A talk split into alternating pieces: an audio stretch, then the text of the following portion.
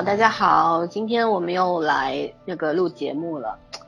大家很久没有听到我控场的声音了吧？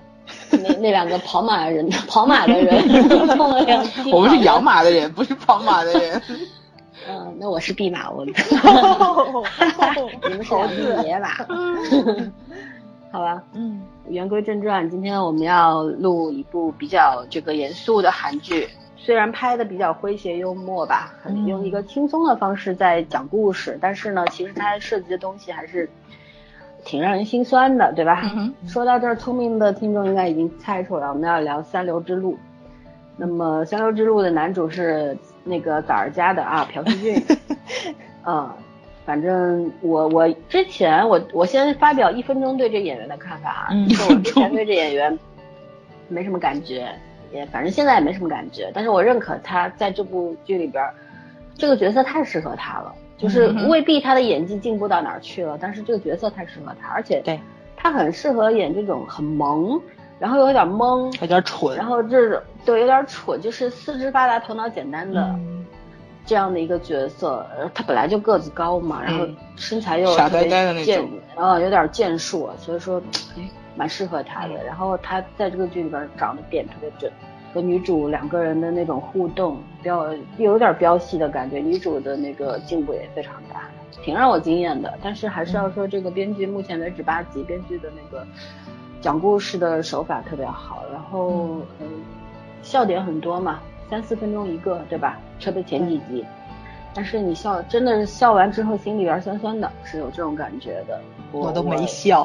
你你你是快早上是快心酸的受不了了，我其实还好。那天早上在我们小群里边说，说他受不了了，看不下去了。我说为什么？他说，在这这里边发生的事儿，要不就他，要不就他的朋友都经历过，所以他觉得特别那个映射现实吧，心里边有点。有点压力，酸酸的哈，嗯，有点脆弱。我是因为没怎么经历过里边的事，这些事儿跟我没关系，什么面试面不着什么的都没有发生过，所以啊没什么大的感触。但是从整体故事的结构，然后从这个故事的内核来说，我还是虽然没有深有感触，但是还是被感染到。呃，我那个那顺带问一下圈圈是什么感受？八集看下来，嗯。我在你们俩之间吧，我基本有是完全没有经历过。我我就算是有些东西，我可能没有没有主人公这么凄惨。我因为我我觉得我人生还是有贵人运的，但是这种有些压力上的东西，你还是会有会有感慨的。嗯，有些竞争是怎么讲？就是现在我们社会很爱讲一句是输在起跑线上的，这个东西没有办法。然后关键就是，我觉得这个剧好就好在它没有。特别去刻意的强化这种特权阶层或者是什么的，其实就不过，比如说你的人生起跑线是个什么七十分，人家可能就七十五分，比你多五分那就那就过了嘛。嗯，所以我觉得让我觉得韩剧特别厉害的地方就在于他们终于不再写灰姑娘和白马王子的故事了，再也不玩霸总了。对，然后也不也也不也不会把那个人物。呃，刻画的淋漓尽致的美好啊，或者是，嗯，怎么说呢？就是就是模式化、套路化。接地气儿了，然后像个人了，像个普通的人了，没有特刻意去夸张这个人的这个身份。对，就是这个，完全没有夸张。对，然后他也没有刻意的去弱化。就是我唯一不满意的地方，就是他的集中性太强了。他把所有让我受不了的东西堆在一起。我跟老森去说这些事情，虽然我经历过，但其实我都忘掉了。我觉得不是什么。就是说，占我生命中主旋律的东西，就是大家说的时候，我也是当个段子听的。但是当他把这些所有不美好的东西给我集中放到这个电视剧里嘛，我看的时候我觉得毫无希望。昨天我跟你说了一句话，我说其实每个人的人生如果都浓缩在十六十六集的，都是很悲惨的。对对，我我相信，对，其实我相信可能比男女主更悲惨，你只是可以拉长了一辈子。但是他没有放到，没有把生命中美好的东西放进来。你为什么十六集不能浓缩生命中美好的？对，当然了，这是电视剧嘛，艺术，对吧？我觉得有韩剧，韩剧前面就是韩剧很前面很多年都致力于把你生命中那些美好的，甚至于不可实现的东西给你呈现出来。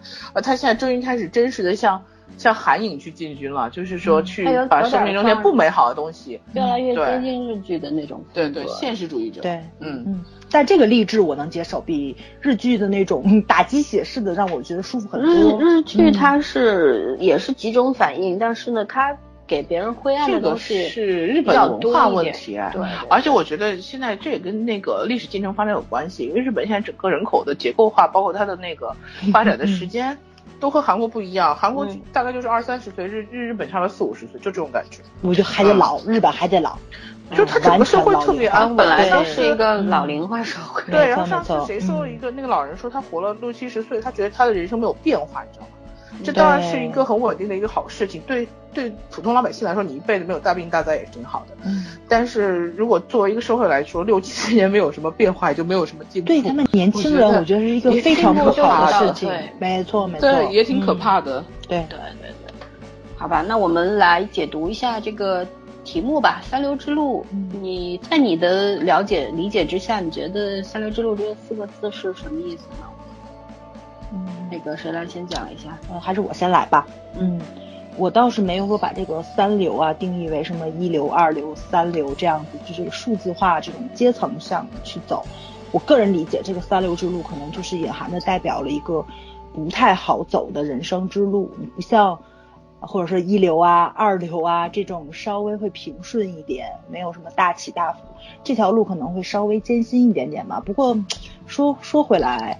不管你出身如何，你这个人生际遇如何，其实大概其大家走的这个路都是三流的，对吧？就端看你心态怎么看。我虽然走三流之路，但是我如果有一流的心态的话，其实你也能走得很潇洒的。我特别喜欢女主的那个就是出场镜头，就是她永远用着女王的姿态走向自己的咨询台。我觉得这个人生姿态是一定要每个人具备的。嗯，这是我对题目的理解。坤真呢？呃，我还是理解的比较传统一点。我觉得三流之路它指的就是你每个人 先天，就是我说刚说的东西先天不一样嘛。那如果是一流的人生的话，可能就是从出生的时候 就赢了很多人。那二流的话，可能就是个人资质会更好，你后天的一些努力是可以脱颖而出的。三流其实大部分的人，大部分普通人的人生嘛，嗯基本上他就他。你觉得这里面的主人公比较悲惨，是因为浓缩了嘛？我们都说是浓缩了。对，如果是放在很多人身上的话，这些事情不能称之为悲惨，只能称之为真实。对，就是生活生活的，就是生活段。对，生活里面就每个人都摸爬滚打，会碰壁，然后会会失恋，会失业，都很正常。嗯，所以我觉得这就是讲所谓三流之三流之路，他写的有一点点黑色幽默吧。但是我觉得他其实想说的就是。啊，我们每个人都拥有着很崇高的理想和梦想，然后也为了这个去努力过。至于努力的过后能不能实现，就是这个剧里面一直在探讨的东西。嗯，你们俩都比我理解的高大上。我其实特别庸俗的，那他理解为就是人类社会本来就是有阶级之分的嘛，上层建筑、中产阶级，还有我们这些百分之八十的普通人。那就是如果总不能说下流之路吧，那就是三流之路，对吧？上流、中流、下流、下流，狗带是吗？假使人可以分三六九等的话，其实三六九等我我人家一直觉得是个特别贬义的东西，我是觉得我本身认可这个，对我本身认可。那我我们大概都属于九之类的吧，那但是也没什么不好，因为大多数人就是这么活的。对吧？我我比较喜欢，对，我不我比较喜欢这个剧的原因就在于它讲的就是一个普通的故事，其实普通人生活就是这样，对，没有什么大起大落，也没有什么大是大非的事让你一天到晚去做抉择，对吧？无非就是一些鸡毛蒜皮的鸡鸣狗盗的小事儿而已。然后普通人生活什么样，我们自己都知道，对吧？我们每天上班下班朝九晚五，甚至于。只有上班时间没有下班时间，我们都特别操蛋的。电视剧里也有，对，然后也不可能每天去吃大餐，对吧？那顶多就是你挣的钱足够自己吃喝玩乐就行了。但是这个足够也是在一定限度内的，没错。然后你也可能买不起一个特别好的包包，你想买个 BV，你还要想一想，我要节约三四个月才行，对吧？就是这样，不是说你三四个月我肯定节约不出来一只 BV。那我比你稍微有点钱啊，就这么着吧。脑子有病啊，买个 BV，真是你们俩欠多少了。我有我有，所以我有病，好吧？所以但是这玩意儿也没用。没事，我们有药。继续。就是怎么说呢？就就是觉得你比方说像我这种整天骑着自行车上下班的人，我车都不愿意开，我骑着自呃自行车上下班，你让我背一个特别好的包，人家也觉得你是仿冒产品，对吧？A 货。所以说，就是人就是这样，反正在有钱人，因为昨天正好接触了一些比较有钱的人，然后听了他们眼中我们这些普通人的生活，我觉得他们是有一种高高在上在俯瞰我们的。你再这样下去的话，有钱人下次不请吃饭不那个什么不结账了。没事，那我结呗。然后就就觉得从他们的，他们其实并没有刻意的说来。俯视我们、轻视我们，而是他他就是站在那个角度了，所以说，他说出的话、他的语气、他的神态，就是跟我们普通人是略有不同。我我当时理解为可能人家还觉得你，人家还觉得你那个出身优越，不懂普通人的生活。对，这就是那那我也不知道，反正 就觉得就是人就是有分分阶级的、分等的，没有办法，就是成长环境和经历不一样吧。嗯，而且每个人。就是当我我我昨天在想，我跟这些有钱人谈完之后聊完天，我往回走的时候在想，假使有一天我们也变成这样很有钱，然后呃很有钱的人的话，那有足够的钱去学你想学的，对吧？看你想看的，你可以环游世界，你可以去找各种各样你想要的，然后当然眼界会打开啊，角度会不一样啊，这个是没有办法的事情。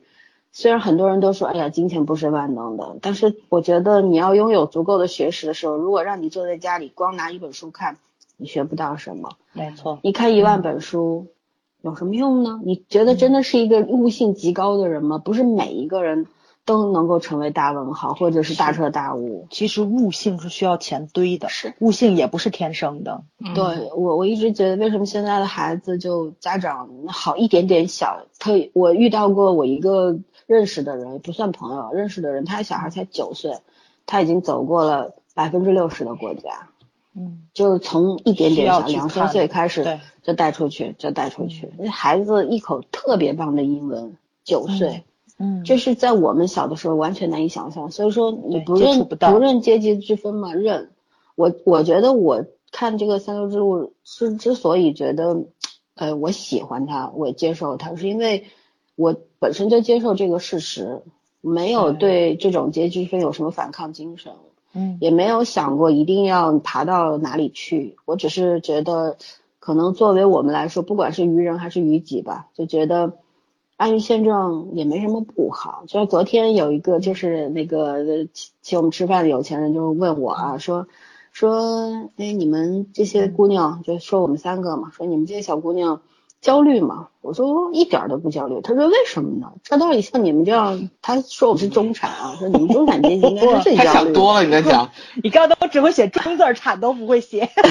你说我们要是在那个精神上算中产，你要物质上这还早。精神上我们是高大上的啊，好，我绝对不说我们是中产，好吧？我就我就说，我说我们不焦虑，也许是跟。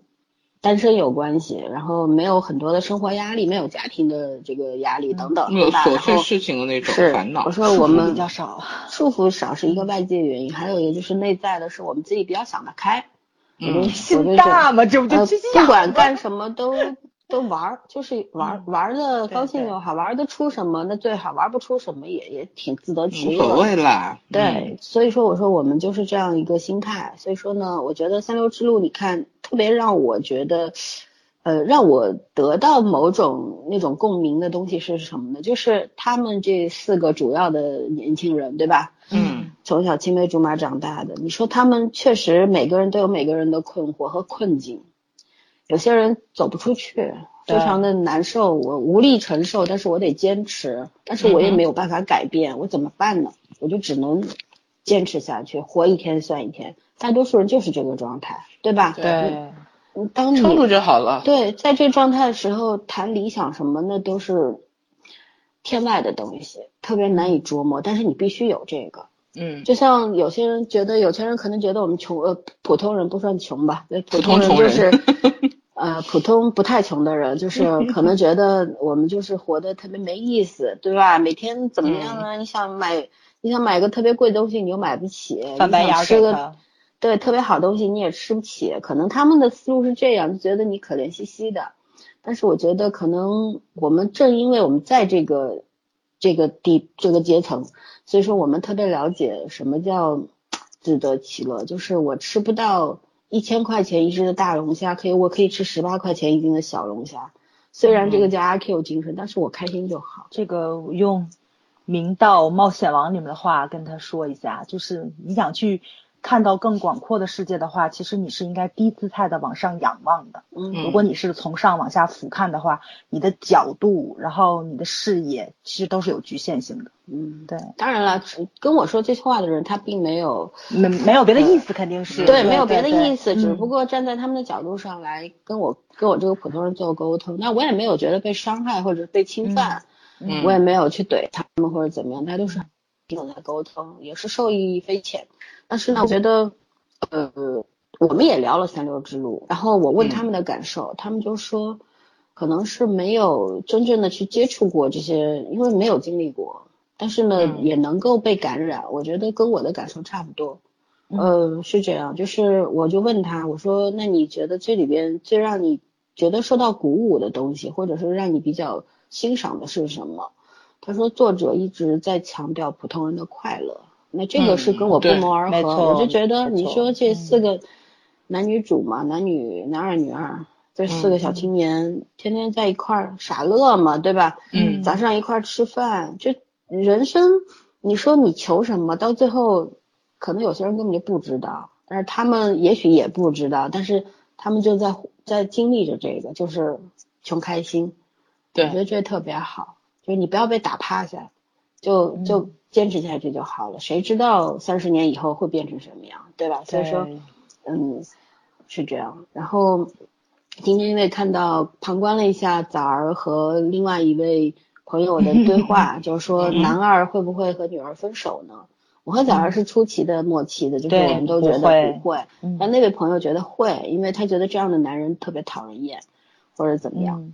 嗯。啊，还有呢，就是觉得这个故事太心酸了。我我觉得可能他们生活的比较好吧，然后也不太能够感同身受或者怎么样。但是我是反正觉得，我跟早儿都觉得，男儿和女儿一定不会分开的，因为就是有这样的人存在。因为他们他们什么没有悲观，悲观的人容易分开，但是乐观的人可能会继续往下走。没错。嗯嗯嗯，说的比较多。但是就这，其实我觉得这个编剧这这个三流之路的这个题目起的非常好，挺有趣的，很点题，嗯嗯，他有点黑色幽默，对吧？有点自嘲，但是呢，因为我觉得这个编剧肯定也不是什么。土豪阶级或者怎么样？嗯，因为真正从小如寒人知识长大的人，对，他貌似是第一次写剧本，但是我觉得他写短剧，嗯，他原先写长剧的，嗯，哦，已经写长剧了，怪不得。第一次写，我就想说嘛，就生活的写的太好了，生活感太太赞了，简直是，对，就是就即视感特别强，这是让我最感慨的。嗯，那我们就顺利的过渡到了这个。哎，我看一下大纲，演员评价。然后哦，在这个之前，我还要说一句，我觉得这个剧里边，目前为止让我觉得唯一不接地气的就是一个有钱人房东大妈，嗯，对吧？房东大妈，我身边有个例子，所以我觉得他挺接地气的。我我是用扫地僧这个《天龙八部》里的扫地僧来形容目前的这个房东大妈的。我觉得他就虽然云里雾里，然后你也不知道他到底有什么诉求，有什么目的。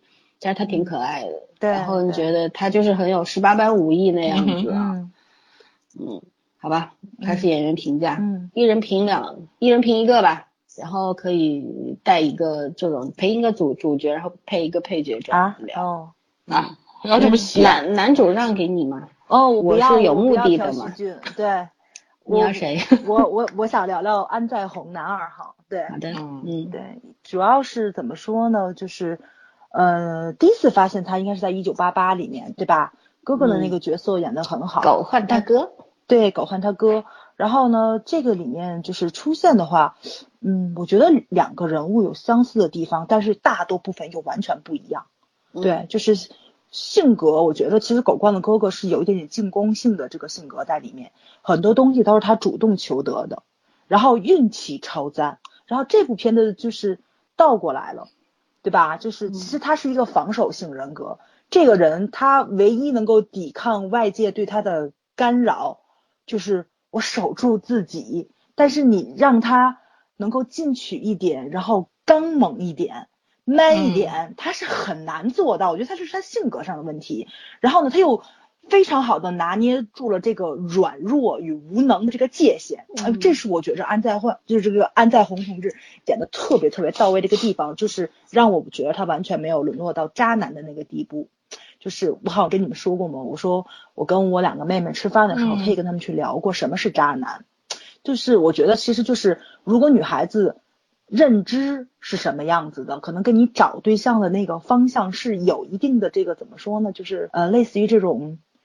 偏向感，对吧？它会左右你那个择偶观的，所以我就是也不说担心吧，我觉得就是呃，作为姐姐来说，我们会坐在一起去谈这个，就是我觉得年轻人的这个怎么说，就是这种那种择偶观偏激一点，我是能够认可的，因为你毕竟有个性幻想在，对吧？你有个理想型在，对吧？所以说呢，嗯，就是。我能够理解年轻的孩子不喜欢男二号的原因，但是我觉得在我这个年纪上来说，包括他生活上的一些挣扎，他在平衡母亲与这个女朋友关系之间上的一个摇摆，然后呢，面对诱惑，他那个既不抵抗又不进又又不进取的那就那个怂样儿，完全都能理解他。对对对，我觉得我是能够理解他的。嗯，不能说因为因为不能说我有哥们儿这样子吧。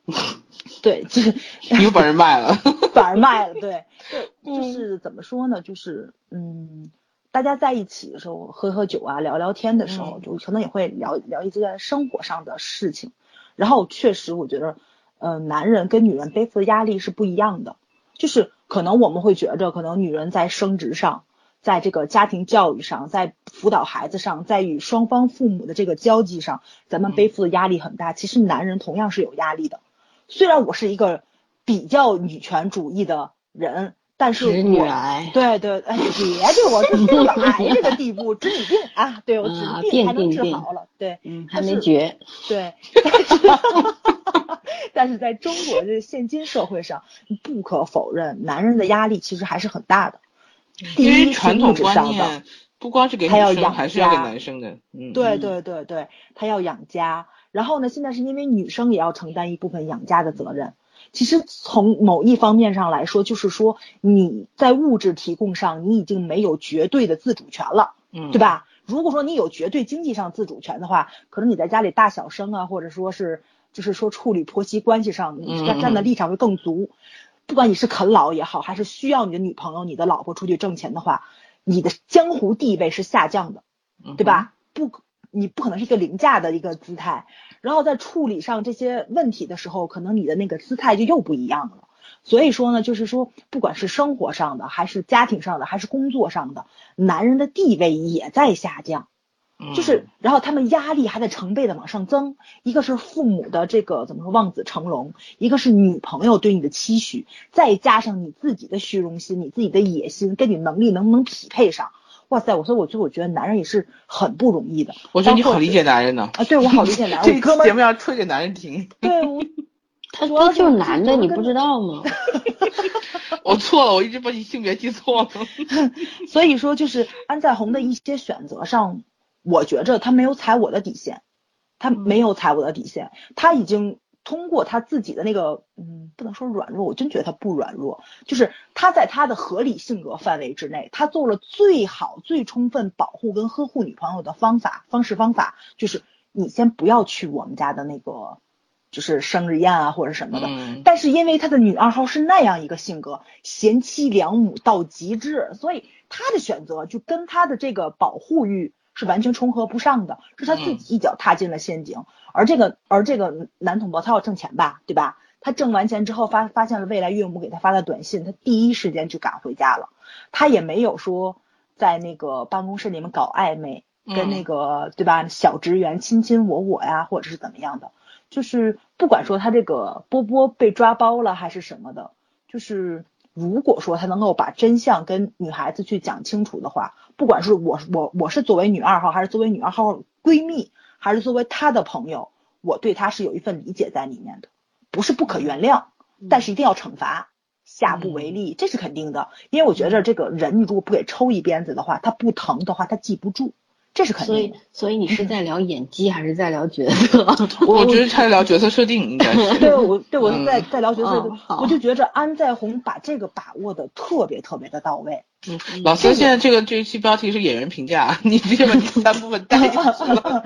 对，就是因为他演的，他演的就是所有的点都没有问题。对他演的所有的点都没有问题，从眼神到姿态，到他回想他女朋友，包括他看自己的女朋友跟看那个就是呃对他进行好感的那个小职员的眼神都是不一样的。我觉得安在红超级厉害，他他只演出了他只演出来了动摇感。他这演出的重要，就是就是男都贪新鲜嘛，对吧？有一个可爱漂亮又很像自己初恋这样女朋友这个这样一个人人物出现，去让你体会到恋爱的感觉。你这边已经老夫老妻了，七年嘛，左手摸右手，什么感觉都没有了。包括你给他买件衣服，他都跟你杠。我我我觉得我要作为男人，我也无法接受女二号这样的生活情趣都没有了。就我现在有能力给我的女朋友提供很好的物质了，你为什么不能够像个小公主一样偶尔撒撒娇呢？让我宠你是吧？对，让我宠你。男人也是需要这种怎么说呢？就是这种被需要感的。没错没错，对对对。如果什么都需要你去包容他，你为他做的话，他他他回家跟他妈住不就完了吗？对吧？他妈他为什么要跟你结婚呢？所以。就是我觉得，就是他们两个人走到 咱 们走到现今的这个地步，女二号也有责任。但是安在红，我觉得他嗯演的那个特别到位，在他没有演出来迁怒女朋友的那一面，他演的还是他很爱他女朋友，他受不了他女朋友卑躬屈膝的那个样子，那种疼惜感他演出来了，这是非常难得的。我觉得就这个角色，可能给这里面任何一个演员都演不出来，包括朴熙俊。但是他最近肯定演不肯定演不出来，对。朴叙俊架势就是扎着要跟人打架的。哦，我就觉着安安在红这些事儿能跑到经历过，你知道吗？太到位了，简直是。对，就这是这真不好说。哎，对对对，我可能也是揣揣摩剧本，或者说周围朋友的什么观察。做演员一定要观察嘛。对，就嗯，我觉得我很感慨，我觉着我我希望他多演点家庭剧，他太适合演这种男人了。他就会演的非常非常好，然后每一个角色细微的差别都能给你演出来差异感，然后还有就是我很喜欢教练金金圣武同志，哎呀，他怎么又演了一个这么萌的角色？他演的每一个配角我都喜欢。就不管是什么黑社会老大呀，然后神经病杀手啊，然后那种很蠢萌、很蠢萌的秘书啊，啊，我都好喜欢他，我觉得演的太好了。然后这个教练又是，包括那个谁，第八集结束的时候，那个那个东满他赢了之后，那个他那个看他的那个就是那个眼神，一句话都没有，但眼神里面千言万语，然后又很不可思议，然后又又很萌又很蠢的那个样子，我觉得。真是他们应该演父子或兄弟，哎，确实是，不就是一个类型的，对对对，跟爹也差不了多少了，对对对对，这是我觉得给我印象非常非常深的两个演员，我觉得演技是在这里面最高的，嗯嗯，其实我还很喜欢房东，但是房东出场太少了，而他本身气质气场自带那种御姐范儿，我我不夸他演技，我觉得这两位是让我觉得这里面演技最高的两个人，嗯。嗯，芊芊呢？我说女，我说女二，我是女主吧，因为我还蛮喜欢女主这小姑娘。虽然我以前也并不觉得她会演戏，她只是说她的那个外形和感觉比较符合我的审美。然后最开始见她，应该我有我倒有印象，应该是在《继承者》里面演的是女，算是女二吗？还算女三？嗯，然后当时对她印象就是长得挺可爱的一个，整得像金泰熙的女生。嗯，是这种感觉的，但是那个戏，因为那个戏其实整个他的人物标配就是很高冷的那种风格，嗯，所以也没有特别让他出彩的地方，他演的也算中规中矩吧。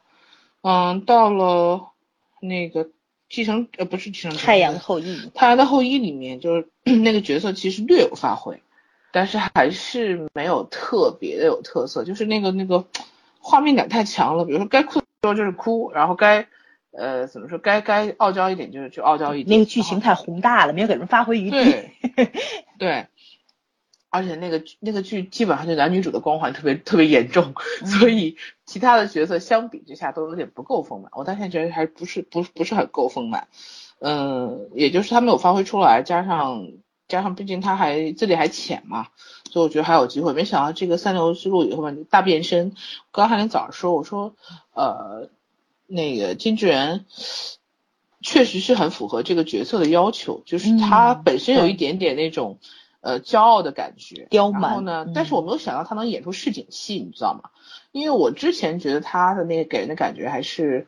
呃，就是挺高、挺高贵的那种、那种气场在，高冷的那种，对，有那个范儿在，然后扎着那个架子。我说要是演那种比较朴素一点的小女孩，然后就是，呃，顶多就是说外形条件不错，但是他演出那种装模作样的感觉，虚张声势，对吧？对啊，就是可以，就是就是可以什么撸车的路边打架这种都不怕的这种这种小，嗯，很很有点小，就怎么说呢？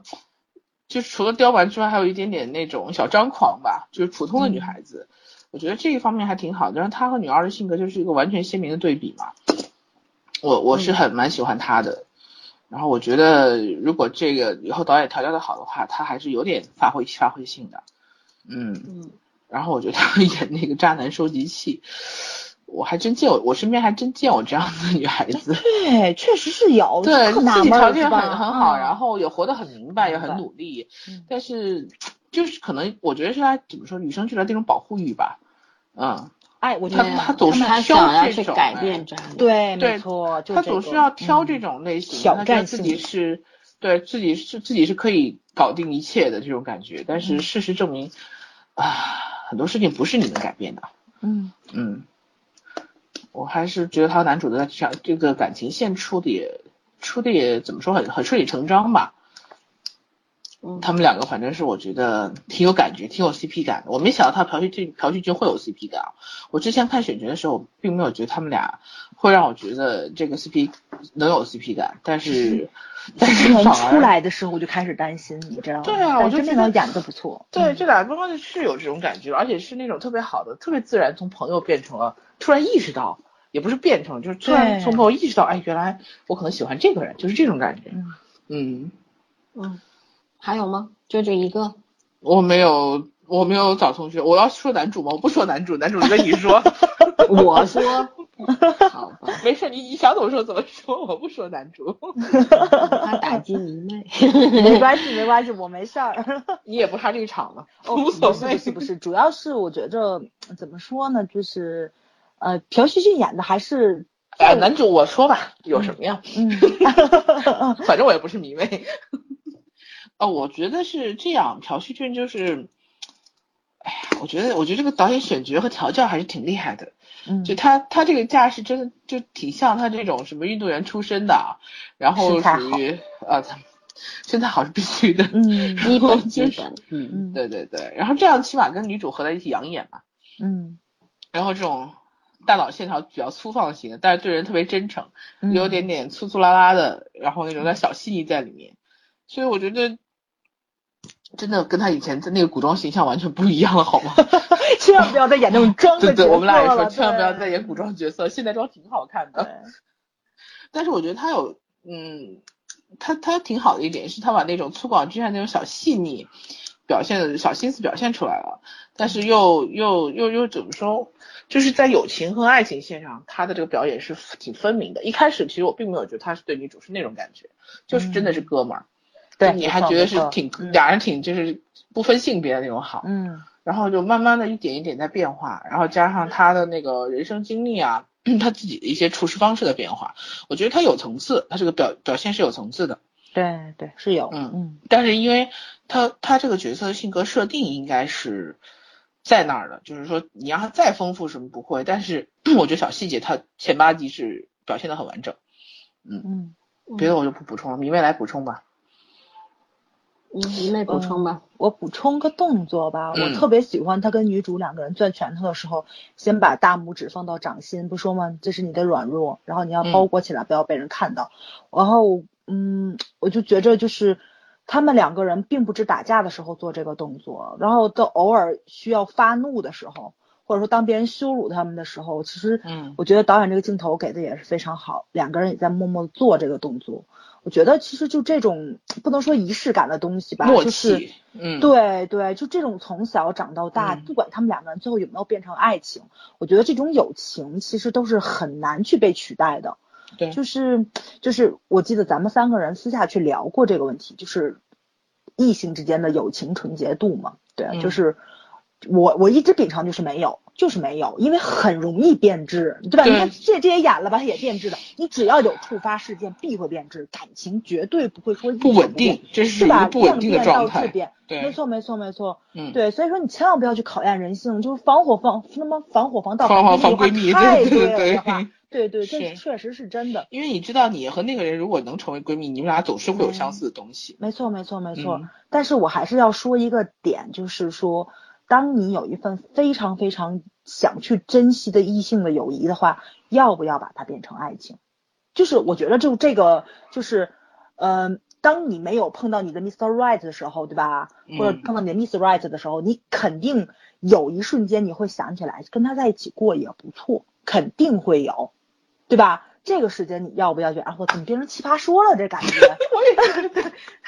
对，我们我们自己的奇葩说时间也快到了，所以今天不要刻意在讨论因为因为我今天在看的过程中，我不说嘛，我就到第八集结尾的时候我才会心动，就这真的就我觉得就一个我后宫演的，别有后宫，就是我喜欢的男演员去演的剧，然后我代入感还很强，但是我就是没有兴致，就是。那个性质啊，就是我我我对哪个性质？老 三，你这明知故问，是竖心旁那个，两个都有，通感通感快点，通感通感对，然后对，就是就是像这种感觉的话，我觉得就是最后导演不是导演，编剧两个人说服了我，就是我觉得升华一下也是可以的，是是可以升华一下试一试，就是。他这个有足够的论据，让我觉着我可以勇敢一回。包括女主、男主两个人都往前各迈了一步的时候，我觉得对点对了，时间点对了。尤其他铺了八集，铺到这一瞬间的话，哇塞，我觉得就这个是完完全全打动我的地方。因为我真的是一个友情至上论者，我觉得就是不要随便去更改这个，因为你很容易。就走到死亡，就是就是前面讲一堆故事，最后结尾就他死了，哇塞，那感觉非常不好，你知道吗？但是我现在看到第八集，我觉着就是导演跟编剧说服了我，我觉得就哪怕到第十六集两个人分了，我也能认。就他两个人评价，嗯，你在说啥？让你补充你的那个后宫，他你怎么讲角色全说了？对对对对，我就觉着就是。呃，还真的，我聊到情感上去了，是吧？对，你聊的全是角色好，角色设定，我我不聊演员。对，你你你这个跑题的功能绝对是天生的。对呀，聊尽兴了吗？一片草场。嗯，赶紧把你的这个对朴叙俊的这个评价，这部戏里的评价补充一下。因为你是迷妹嘛。嗯，你跟我们不一样，嗯，不太客观，肯定会。对，我觉得。打的挺帅的，我就有点后悔去看花絮了，打太 low 了，主要是，哎呦，这真的就咱咱幕后练练吧，咱真练练。我主要不是一张一好练，我真是看人家小池，就这你们怎么拍，然后幕后怎么，然后就还那样，你知道吗？送你四个字：人各有志。对，人各有志。怪不得朴叙俊接受采访的时候说了一句那个嘛，想拿个那个就他们那个黑带。那个那个那个袋子嘛，就想拿一个文凭。后来说这个得需要几年，大哥你也知道啊，确实是有点不行。对对对，有点稍微差一点。还不如朴炯植嘞。啊，对，我也觉得朴炯植好像是真有真有幕后在练。他应该是有练过吧？我觉得他。对，嗯，你你看那个花郎里边打架嘛，朴炯植是有招式的，他是没有的。没没没有，他也是他好像也学了，但是我觉得就这个里面天性领悟力差一点。不是这里面的格斗技巧，他的必杀技、绝杀技那个难度好像有点高，你知道吗？就是他他演的是不是那个电视里面？我估计可能就是拍了很多遍成功的，因为我看他花絮里面摔了很多次。你知道吗？有点幻灭。被亲妈如此嫌弃也是人生很悲催的事。我没嫌弃，我觉得这就是身体素质问题。他毕竟不是专业的，对吗？你这需要刻苦训练呢。对，但是 就是我觉得这花絮有点缺德，你知道吗？要放我们没成功的，放到我们成功的不行上。没成功过吗？怎么成功呢？啊，对，成功过，但是他放没成功放的有点多呀，你知道吗？然后尤其我这种就是喜欢武力值高的人，心理落差会有点大，你知道吗？对，嗯。我我找到了你喜欢我的原因了，啊 对，武力值，对我推荐你们不要去看花絮啊，千万不要看花絮。不是，我不太喜欢的演员，我不看花絮的，你放心。哦，那太好了，有点幻灭。嗯，对，最近就这样子。补充完了是吧？那我来说说女二吧，你们把女二都漏了，因为早上刚说了一大堆，在。解读安在红演技的时候，讲了一大堆安在红这个人设。那嗯，其实他在说的时候呢，我心里不断的有一个声音在回应。其实可能我们对这个角色理解上还是有一点点不一样。那等会儿我们做角色解析的时候再说，再讨论。那对，那就针对这个女女二的演技好了。女二的演技，我觉得嗯很自然。就是我觉得对一个演员的演技评价，自然应该是。很高，第一部不不不是第一部，我觉得演员演出来，对对，演出来特别矫情或者特别有痕迹感的都不算好的表演，对吧？你装的再像也不像啊，就是这种。然后呢，女二她演出她本身的形象就是一个瘦瘦弱弱的一个漂漂亮亮的小姑娘。记得小窝今天在群里面说嘛，说这部剧最大的败笔是女一、女二太漂亮了。那有这个问题，有这个问题啊，对，但但那总也要容许穷人阶级出一些美女嘛，对吧？然后女二我特别喜欢，我觉得她从妆容到那个整体的嗯装扮上。造型上都是很成功，非常贴切贴呃贴合这个角色本身。然后呢，她的演技就是她这个性格是一个有点儿呃还非常内向，但骨子里有一些强硬的东西，但是可能软弱的部分更多一点。嗯，软弱部分要多一点。然后呢，很坚韧，是一个非常坚韧的女孩子，但是也有一点小作。就是他可能把自己的在爱情里的这个身份给搞混淆了，觉得自己可能更像一个慈母吧。男人，如果你把男人当儿子呢，他一定会给你找儿媳妇儿，这是必然的。对，嗯，对。所以说呢，你这句话说的太厉害了。嗯，就是呃，女二可能她在目前为止，她还没有搞清楚这个她到底要怎么转转换这个角色，因为曾经她是靠自己打。工作，然后供这个男二来读书，然后怎样的？男二有今天，他功不可没，对吧？连家庭都没有给他这样的支持，我当然很不明白，男二家里是开餐馆的，为什么他那么苦？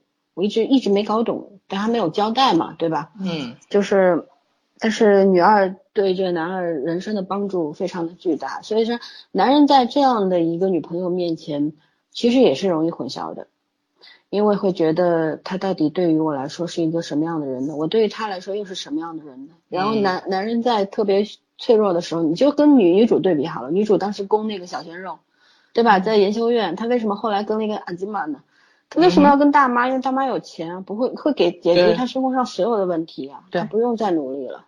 人的选择就是这么操蛋，就是这么龌龊的，没有办法。嗯，对吧？但你你也不能去批评他什么，这是他的人生，他每个人的选择会不一样。对，然后女二这个跟那个事儿正好相反，女二第一搞不清自自己是到底是妈还是女朋友，男二呢又觉得我今天没有功成名就吧，但至少还有点起色，跟以前不一样了。为什么在这种时候你你不能够转换角色，好好的做我的小女人，还要做我妈？对吧？为什么还要挡在我前面，让我去为我承担所有呢？那我到底在你心目中是什么？他也会有问号的，就是能不能就是让我走在你前面？当年你撑着我，现在我撑着你，咱们公平一点行不行？所以说，当诱惑来临的时候，男二是不自觉的会动摇，这是没有办法，对，每个人都经受不了诱惑，嗯，但是他守住了，这个是没办法，这个也是好好事儿。嗯，也是得值得为他点个赞啊。对，但是我觉得中间有一些小动摇，被一个美女吸引，然后那女孩子，你看男人喜欢女人大概都差不多，没错，同一款，嗯，然后喜欢的女孩子完全就是女二的，有成就感吗？对，女二的克隆。那种，就几乎一样，连那个人设都一样的，我都不然他不会动卖猪蹄的什么什么，对吧？又是有都是这种很甜美系的，娇娇弱弱的。然后，但是最大的问题是，这个新来的小妹妹她跟女儿有一点不一样，她非常天真、单纯。她跟女儿那种特别压抑的个性，然后特别内秀的东西完全不一样。男人就是对吧？你有红玫瑰又像有白玫瑰啊，嗯，是这样的。那么女儿在这种，我觉得她演的特别好的地方是什么？就是当她知道在无意当中听到说他们俩在那什么还啵啵过了，对吧？亲过，被当然是这小姑娘强行上的嘛，但是男二也没有推开她。对。但是，所以他崩溃了。嗯，但是他崩溃，他又不舍。我觉得没心动，我觉得动摇了倒是。嗯，也许心动了，但是内心动没有占很大的比例。对，对他他没还没有到那个地步，他没有说我可以为了你这你的诱惑，我去抛弃我的 糟糠之妻，对吧？嗯，没到这程度。但是我觉得这都在我能够理解的范围内。至于接不接受是另外一件事儿。比如说女二在听到说他们。发生过这样的一件事儿的时候，你看她其实心里难道不不痛苦不愤怒吗？她肯定非常伤心，很悲伤，但是她没有像那种特别恐怖的那种女女生一样说，哎呀，我为你做了这么多，你居然这样对我，没错，没有绑架，她很难过，她会去，她会，她一直没有出击，但是她试图去公开说。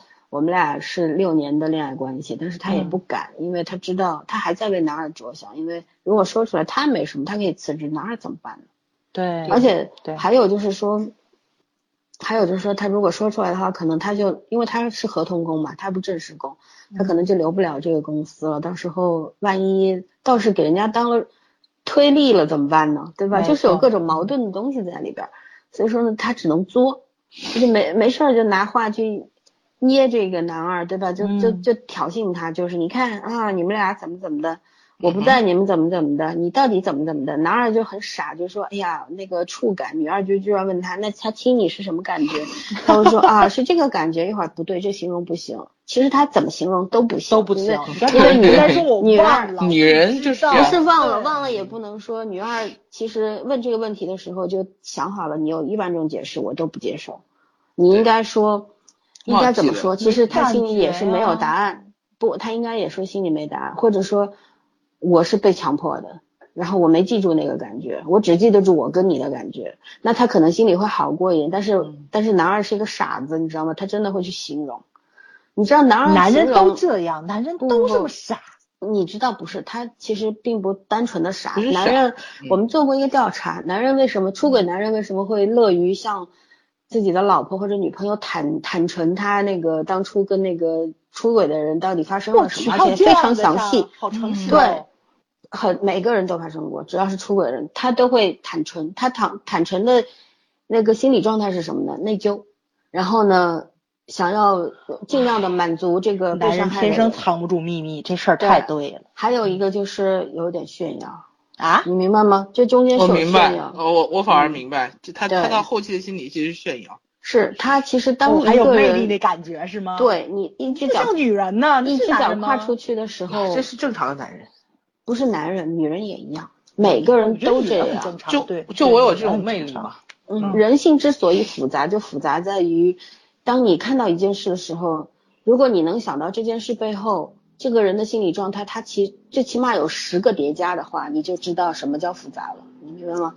嗯。然后当你你看，我就觉得特别欣赏女二的，就是她的那种作，就是恰到好处。没有，她有点过度了，但是她不敢，她把他的那种不敢、不忍，然后呢又把那种害怕、畏惧，通通演得非常的到位。嗯。对，就是就从这里面，我几乎没有说。感受到说，你你作为一个观众，你要去同情他或者怎么样，而是你跟着他的情绪走，就觉得你能够理解他现在心里在想什么，怕什么，他不想失去，他又很不甘心，就这样，他把那种东西全都演出来。然后，呃，反正我们在看到第八集的时候，看到他们一下车，那那小姑娘站在他面前，然后当时男二是被吓了一大跳嘛，女二是觉得有点有种被抓包的感觉，因为他当时跟男二说他心情的时候，他说就是我觉得我当时像一个小三儿，对吧？就是好像我我所做的一切好像都你不在意，或者说反而后来的这个人更加能够得到你的重视或者怎么样，他非常委屈嘛，就是他当时那一下子，但是他又他又没有办法对这个女孩子说出我讨厌你。你是个小三儿或者怎么样？你在侵犯我的感情或者怎么样？他说不出来，因为他善良，说不出来这些话。他不不忍去伤害一个比他更单纯的。他那个女孩子也很无辜，因为她不知道。也未必，我觉得那女孩子到底什么样还不知道。很多时候女孩子会讲想，那反正你没有结婚嘛，对吧？现在很多女孩子是这样想。话是这么说，但是就是说现在没有撕破脸，他肯定会往好处去想那个女孩子，所以他不忍伤害她。这也是他把人往好地方看，他善良的地方啊。对啊，对吧？嗯。就要有的人第一反应就是不管怎么样，你你你勾引我男朋友，你就是小三儿，我伤害你无所谓啊，对吧？你就不觉得这是他性格里软弱的部分？他就他就是怂，他就是不敢不敢去跟别人叫嚣吗？也不能说怂，就是我有时候啊，就是怎么说呢？我我不是说一定是，但是有这个可能性啊。对，就是他就是不敢去真的去跟这个女孩子抹开脸，他甚至他会怀疑这这男生到底会不会站在他这一边。就是你真你真让我去选的话，嗯，就是说可能我们第一反应，我们第一反应都会去心疼那个就是较疼的那个人，对吧？嗯。但是说像你二号这种，他受了伤，其实又不说，但是能让你看出来他受伤的妹子，其实更让人心疼。对，因为现在是，因为在我现在这个感觉里面是那个就是。呃，那个女职员，嗯，她是找这个金代理这个女职员，她是一个教堂的人，哪里这么大声音？对啊，我也觉得声音怎么这么大？嗯，然后，对，所以所以说，哎，我我我该说啥来着？就是他，你说是不不就隐忍这种这种性格可能更讨男人喜欢？对对对对，就聪明的男人，这有男人看不出来，他就喜欢那种，哎呦，到我这儿说，哎呦，摔了一跤不好受，喊欧巴那种。就以前 男主对吧？男主面面对那个朴慧兰是叫朴慧兰吧，对吧？就是那个那那个女主播一喊欧巴，骨头都酥了，不知道自己姓什么了。很多男人都是这样子啊，但是相对来说，我觉着就是。嗯，在社会上待久了，然后可能说你同事、你的朋友，然后你女性见多了，这种小心机，很多男人是能看出来的。其实真的，我我觉得是傻的男人没有这么多，尤其是我们坐在一起喝酒的时候，就听男生去聊女生，我觉得有时候男生会比女生更了解女人，就是对啊，他们看女人那个尖酸刻薄的劲儿，我跟你说真的很损的，你知道吧？对，就是。嗯，怎么说呢？就是女人的劣根性，他们总结的会比女人更到位，这是肯定的。但是女人看女人的心机会比男人快，这是肯定。因为可能大家都会对套路，大家都会，就谁也别当，谁也别玩千年聊斋这感觉。但是那个男人只要给他时间，他都能知道你想干什么。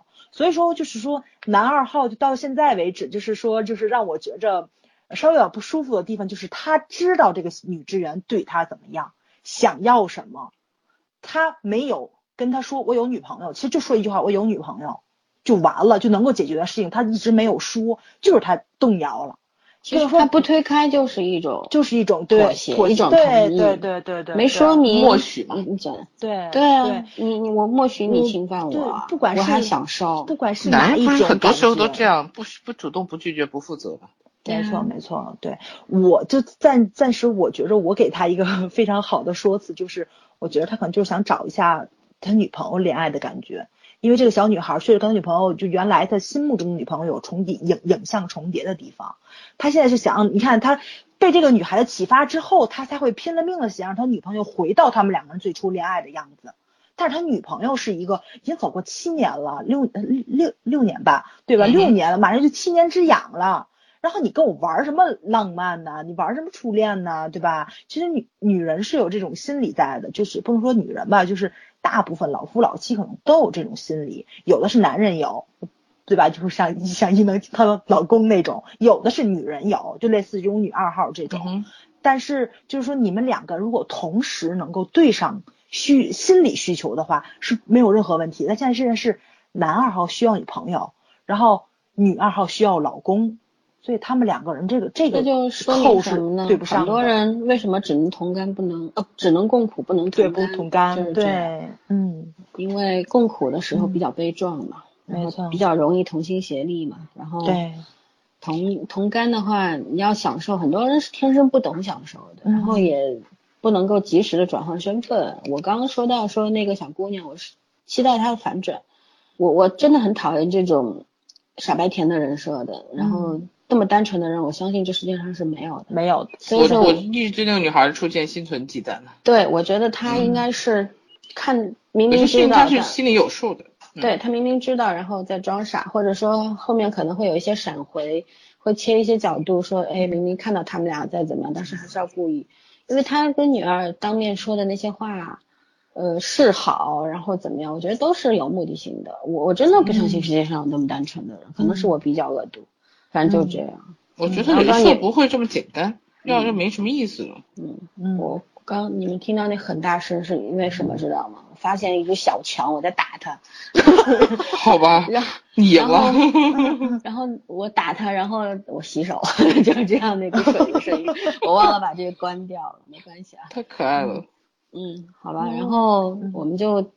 呃，基本上讲完了嘛，对吧？其实主要的，听说那那再讲一个配角，就是那个来那个参演了七集的那个渣男，就是就是女主的那个追求女主的那个啊医生，然后听说我今天听别的人说的，说他是朴叙俊的好基友，是来。客串的，嗯，对，客串了七集也是蛮牛的啊。对，我知道那个谁，那个就是女主吐槽说，他来了七集，话视频吐槽。对，然后还有就是说，这个人推荐一部他的网剧《暧昧男子》，超级好看，对，特别有意思。其实他演技是非常好的，对对对，很好。嗯，对，这种他他后来跟女主碰面，最后摊牌的时候那个可恨劲儿，那个那个。那那种样子，我的天，我就想抽他两巴掌，就是 演员演的到位，是这样。对，好了，那我们其实角色分析已经讲了一小半了，我们就继续吧，就先不要老讲男二女二，我们要对听众公平一点啊。然后我们先先来谈男主女主吧，讲完之后我们再去深度的剖析男二女二。嗯，我觉得我们男主女主都讲差不多了，好吗？有吗？讲的不少了，反正。那我就讲一个角度好了，我就来讲一讲男女呃男女主跟家庭的那个关系嘛。嗯。其实男主的，因为他他家庭是一个比较穷困的家庭，对吧？女主家里其实也差不多。然后男主当初为什么会退出这个跆拳道这个运动员的生涯，然后又遭遇到。反正就是被钱了嘛，被被被坑了嘛，对吧？被钱了，嗯嗯，被潜水了。我其实想说，被潜水了，然后被坑了。潜规则有很多种，不只是那种 哦。对对对，然后对，反正事情我们都知道，看过剧的都知道，咱们就不赘述了。反正就觉得他跟家庭那个关系，他后来，你看他父母对他妈妈其实都是承担了一个慈母的角色。对，然而。爸爸呢，就是严父，但是严父就教育孩子是不得法的，他自己他自己没有能力去帮助孩子实现梦想，那他又希望孩子能够实现梦想，并且通过实现梦想来给他们家争争光什么的，让他也能够抬起脸上有光嘛。嗯，对。但是呢，他也知道这孩子当初是为什么选择了这个妥协，对吧？也是为了他。所以说，作为父亲来说，他内心的那种煎熬、纠结、愧疚。特别煎熬的，是是是没有办法，所以说呢，跟孩子父子两个人的关系特别的恶劣，就是儿子连他电话都不愿意接，但是儿子心里是爱他的，就是嗯，家庭之间通常很多普通人的家庭都会有这样的一个状况，就是嗯，父母和孩子之间会有这样的误会，而且或者有这样一个心结，但这心结不容易解开，大家都不太知道通过什么方式能够把它解开。然后男主虽然他父亲一直希望他还是回到这个运动员的这个生涯，或者哪怕是依靠做个教练，教对教跆拳道生存，不要活得那么苦。但是呢，男主他一直是回不去，因为他觉得他自己做了错的事儿，再回去有点惭愧，或者是不愿意靠近。还有一个就是情感上的嘛，他怕回去了之后忍不住又踏入那个圈子。还有就是过不了自己心里那关嘛，毕竟当初确实是虽然是迫于无奈，但是他玷污了运动员精神，这个是事实吧？没错没错，这个对对对。所以说呢，心里那关过不去。对，所以说呢，他就呃，反正最后还是回去学格斗了，因为到三十岁。练跆拳道已经不行了嘛，对吧？但是练格斗还是年华正好，他回去了。但是呢，我觉得当当时第八集的时候，他不是他妈给他打个电话嘛，说要不要给你寄点钱，然后他说不要，说我明天怎么怎么，反正他也没有跟父母多说什么。但是他妈说我要不让你爸听电话。其实父母是知道他明天要去比赛的，对吧？但是呢，呃，他也不愿意跟爸爸说。他他当时那个段落写的特别好，拍的也好，演的也好，就是。他说不要换人，他其实妈妈那手机已经伸到了爸爸的面前，而且开的是免提，对对吧？然后特别尴尬，大家大家都知道，知道这尴尬的时刻到了，但是怎么办呢？就是这个关很难过，往往亲人之间的那种误会一旦存在就很难过去。陌生人你可以不理他，但是你最亲的人你怎么能不理他，对吧？然后就情感特别特别的复杂。都累加在一块儿，谁都像一个困困境、一个困局一样，把大家都困住了。嗯，我我觉得就是在这一方面，就是嗯，我我蛮喜欢这个编剧写的这一方面的，就是嗯，这种写实正是观众想要看到的写实。没错，没错？还是要对比一下现在国产剧的某些所谓的写实。对，你把最丑陋的东西、最现实的东西摊开给人看，但是你又不给解决的办法。你只给残看残酷的，你不给看温暖的，这个方法不好。其实我觉得三流之路他也没有给解决的办法，但是就是从头到尾，咱们没有看到爸爸妈妈用自己的爱去绑架儿子，去做做出牺牲，对吧？这就是解决的办法。对，你知道吗？嗯，然后是儿子自己做出的选择，就是这个一我我是觉着，就是练运动的人，其实心理素质都超强、超坚毅的。但是这种人一旦软弱下来是很可怕的。就是男主他就是在那一瞬间，听他妹妹给他加油的时候，那一瞬间的一个动摇，他可能是真的赔上了自己运运动生涯的一生。就是老三说的，他心里那关过不去，就他心里软弱了，你就没有办法再去实行这种高强度，就是。这种身体训练了，你明白吗？就很多都是都是撑着，就那口气。心不硬的时候，拳头也不硬了。没错，就是这个意思嘛。对对对，他那口气没了。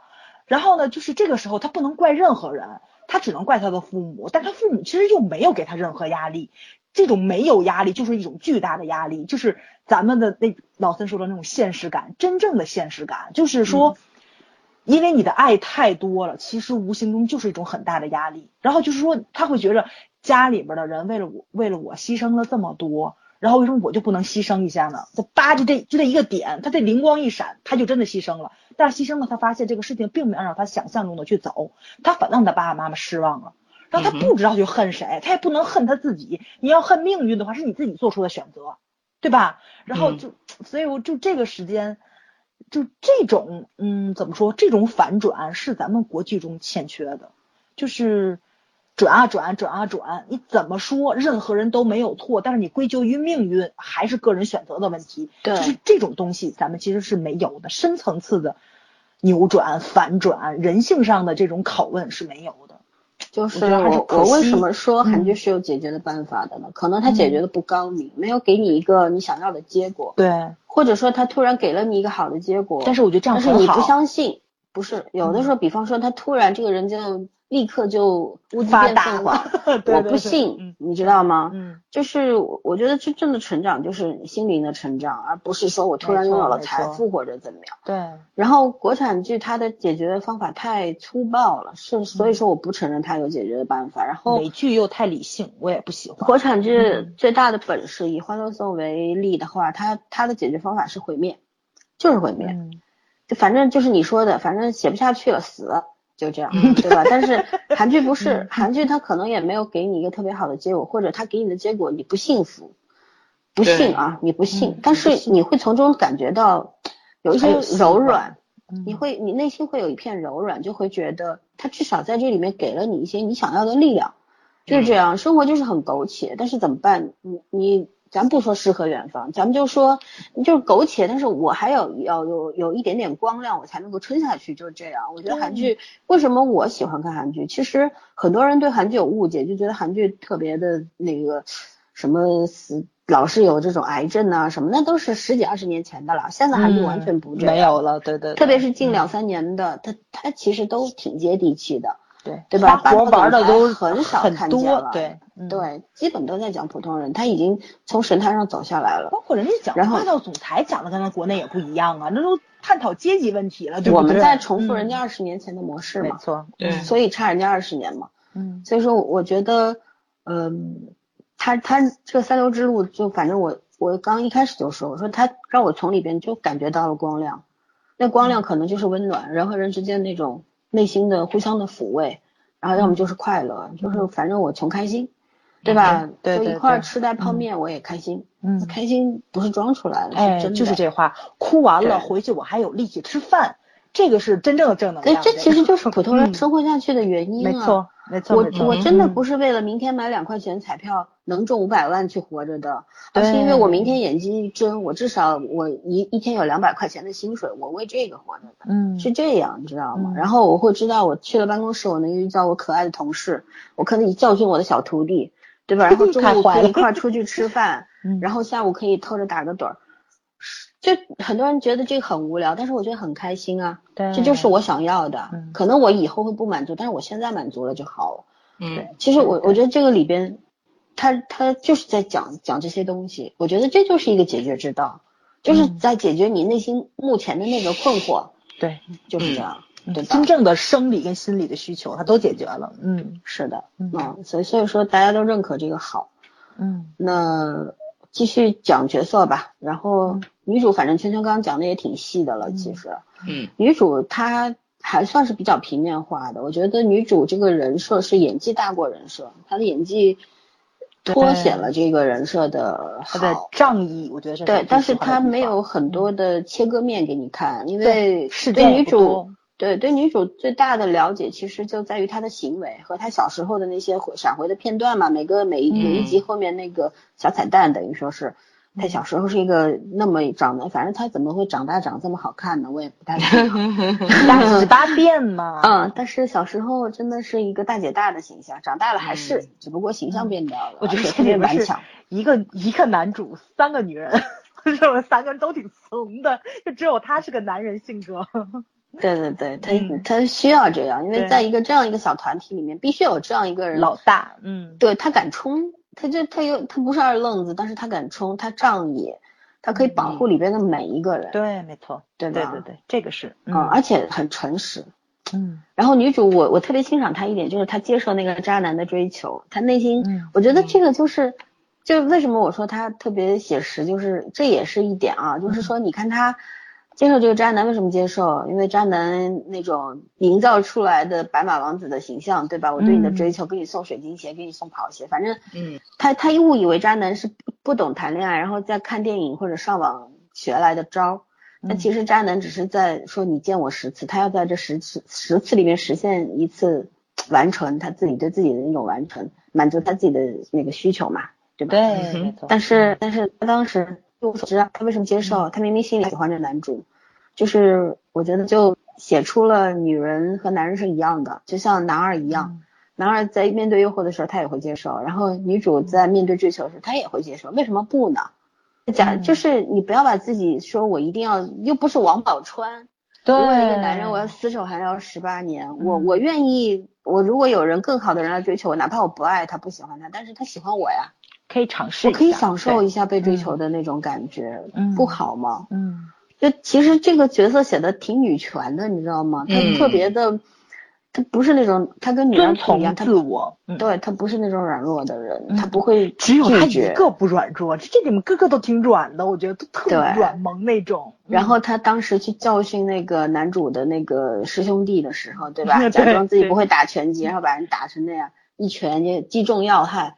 我我觉得也很棒，对他一开始装的特别幼稚那种，利用拿出了女人的优势啊，女性的优势，然后去其其实也是一种勾引嘛，对吧？让男男人放松了戒备什么的，然后可以，嗯，这样子，其实就就就角色，他都是通过他的行为，通过一些小事件来凸显他的性格。但是我觉得对他的展现还不够，希望后面会有多方面的展示。你不能一个人只有行为，只有性格，然后没有过去未来啊，对吧？没有家庭背景啊，这不不对。那个刚开始啊，我还特别纳闷，教练为什么这么怕他，对吧？然后那个谁，就是他那个徒弟嘛，跟他对打的时候，教练还说你不要打，对吧？你要出声儿。然后他徒弟还不信邪，我刚好我估计那一拳过去之后把他打流鼻血了。教练那就那种表情，我觉着。应该经历过，对，那么有故事，你知道吗？教练看着他有点怕，你不知道，你不觉得吗？就是哎呦，你今天还有其他行程吗？对，你要不行，你赶紧走吧，姑奶奶。对对，我超喜欢金圣武在后面给他拎包那个样子，是两只手拎的，你知道吗？嗯。还是那种举到胸前，然后毕恭毕敬，毕恭毕敬，对，小兽一样，太可爱了，怂的特可爱。对对对对，熟悉他的人都知道他是个厉害的角色，没错。不熟悉他的。人都会被她的外貌所骗，所欺骗，对吧？嗯嗯。但是这个姑娘真的是被人伤心，也是一次又一次，每次是都很语语无伦次。但我就很喜欢男主跟她喊嘛，好好说话。然后他非常不喜欢她哭着语无伦次说话的样子。哦，这就是两个人，这不像他。嗯，对，互相疼惜对方那个样子还是挺好的。所以我觉得这个就是这四个人之间的那个感情，其实真不是什么。惊天动地的爱情啊，或者突然之间我就觉得爱爱的你死去活来的，主要就是四个人互相疼惜对方，就是像男二号下班回家，他知道买女二号喜欢吃的那个炒年糕，然后对吧？然后那个谁，呃，女二号回家的时候知道给那个谁，男主跟女主带一份炒年糕，带一份烧酒，他们喜欢喝酒嘛，就是那种朋友之间的那种惦记，跟家人一样。然后宵夜。哦，然后哎，今儿这东西你爱吃，它出来了。我回家路上我带一个，真真不是说我给你买束花，给你捧双水晶鞋就叫爱你的。我觉得这种渗到生活里面去的这种小情节、小情趣，才是真真正正的感情。你比较理想主义啊！我跟你说，如果你的小情趣天天发生，但是你也会希望有人给你送水晶鞋的。人就是不知道满足的，这倒是对对对对对对。有新的吸吸引的东西的时候，你就会想去尝试，跃跃欲试嘛。对，每个人都会跃跃欲试。嗯，但是区别在于，其实是一回事。对，就有的人愿意去改变，愿意去尝试；有的人不敢，有的人还有一点点底线；有的人就是突然经受不了考验等等。所以人会做出不同的行为和有不同的结果嘛。但是你世上没有圣人，我始终不相信说谁一上来就会拒绝诱惑，这是不可能的。所有拒绝都是经过深思熟虑的，要不就是怕，要不就是怂，要不就是 嗯。那他们说那个朴叙俊这里面演了一个怂，又怂又 man 的人，嗯，怂 man，我刚知道。最近很流行怂。对对啊，那个小池那角色有点怂，呃是怂挺可爱，我觉得他他他也是怂，他也怂，有点丧丧是到怂那个地步，对，嗯，反正哎。挺好，就就是要一点点这种普通人的小性格，不要搞大家都和英雄主义。我今天看到微博上有有有一个人说，我陷我陷入了两难的境地，你们说我到底选哪个男人好，高东版还是卢志熙？我想这什么人呢？这是都选，都不是，要笑死了！我还真以为是有人那种情感求助呢，一看哦，不是这么回事。这跟当年我小时候有人说樱木花道和那个谁，我怎么选流川枫，我怎么选？当然选三井了，毫无疑问嘛。作为一个不看漫画的人，不知道你们在说什么。灌篮高手哎，我 盲区连我这种不看漫画的人，我都会看两眼。我只知道流川枫，我其他一个都不知道。哎呀，老三你真喜欢流川枫哎？我不喜欢，我知道这个名字，知道我，知道这个名字。他并不喜欢，吓死我了。好吧，那居然知道。嗯，继续聊聊谁呢？聊聊这个，哎，我我其实部分其实挺想聊聊女三的。女三是谁啊？哦，朴慧兰啊，主播，嗯，主持人嘛，朴慧兰吧？对，对对对，朴慧兰。嗯，我蛮想聊这个人的，因为这样的人其实你瞧着吧，就是一个绿茶婊，对吧？就是他，他一直是。你说他喜不喜欢男主？我说我觉得他是喜欢的，喜欢的，他永远是喜欢自己排在第一。嗯嗯，对，因为但是呢，男主也给了他一种习惯性的依赖症，就是说他觉得一旦我没有依靠，没有更大的东西让我去追求，然后我现在空窗了，我就需要你来填补。常年有备胎，嗯，对，男二就是一个万年备胎嘛，对于他。男男主男主啊，男主男主，不好意思说错了。然后嗯。就是这个角色，他其实是离了婚以后又回来找他，那这一次又特别坚定，因为他为什么？他可能不太会再很容易的受到诱惑就走开了，因为他想要的一些东西暂时都得到了，对对，没有更大的追求，就是他有钱了，有地位了，有声望，都有了，然后可以停下来追逐一下自己的爱情了。可是爱情不等你呀，人也不会等你呀，你你每一次一次这样。弄到对方都恶心了，看到你这个人的时候都皱眉了，说你最好，我看到你离婚最最担心的就是你不会又来找我吧。其实我觉得女三的这个主播的这个心也挺大的，对吧？男人对她说出了这个，她居然还能够继续。其实我觉得这就是一种控制欲和占有欲，因为她觉得她在这个男人面前是不会输的。对我，我跟你就是一场战争，你再反抗再怎么样，到最后。还会还是我的，嗯，对，你会屈服，要的是你爱我，而是你要使我一辈子，就是这样。服从我，嗯，他有点变态，你知道吧？然后，但这这样的女孩子还真不少呢，蛮多的。就是我正要说这个，蛮多的，就是有很多女孩，她往往一开始她那个爱情她觉得很重要，可是给她更多选项的话，她立刻会把爱情给扔掉。嗯，然后呢，她觉得。对方一定会永远等着他，你你肯定在其他的人的嘴里也听到过类似的故事，就是他跟我分手了，然后过两年我还没谈恋爱，他他觉得我在等他，对吧？听到过类似的故事吧？嗯，对吧？就觉得自作多情要命。对，就觉得特别的自信，就是你没结婚，你没有谈恋爱，就是在等我。那 要不我再怜悯你一下，咱们重新来过吧？就这种挺多的吧？嗯，啊，我觉得这女的就就这种心态。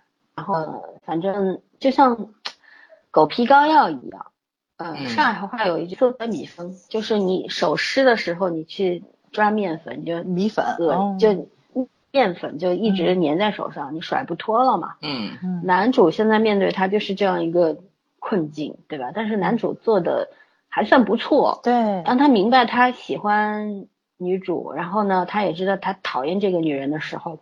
很干脆就告诉他了，但是一开始时候还保持着一些，我觉得是一些最基本的男人对女人的礼仪，礼仪，对对，他是一种礼仪，他也不太忍心对曾经深深喜欢过喜欢过的人说出残忍的、残忍的话。但是最后第八集结束的时候，他打完全十九秒 KO 了那个傻逼的时候，回过去，他 那个主播以为他要去找他，然后他直接走到了女主的面前，他一眼就认出来女主。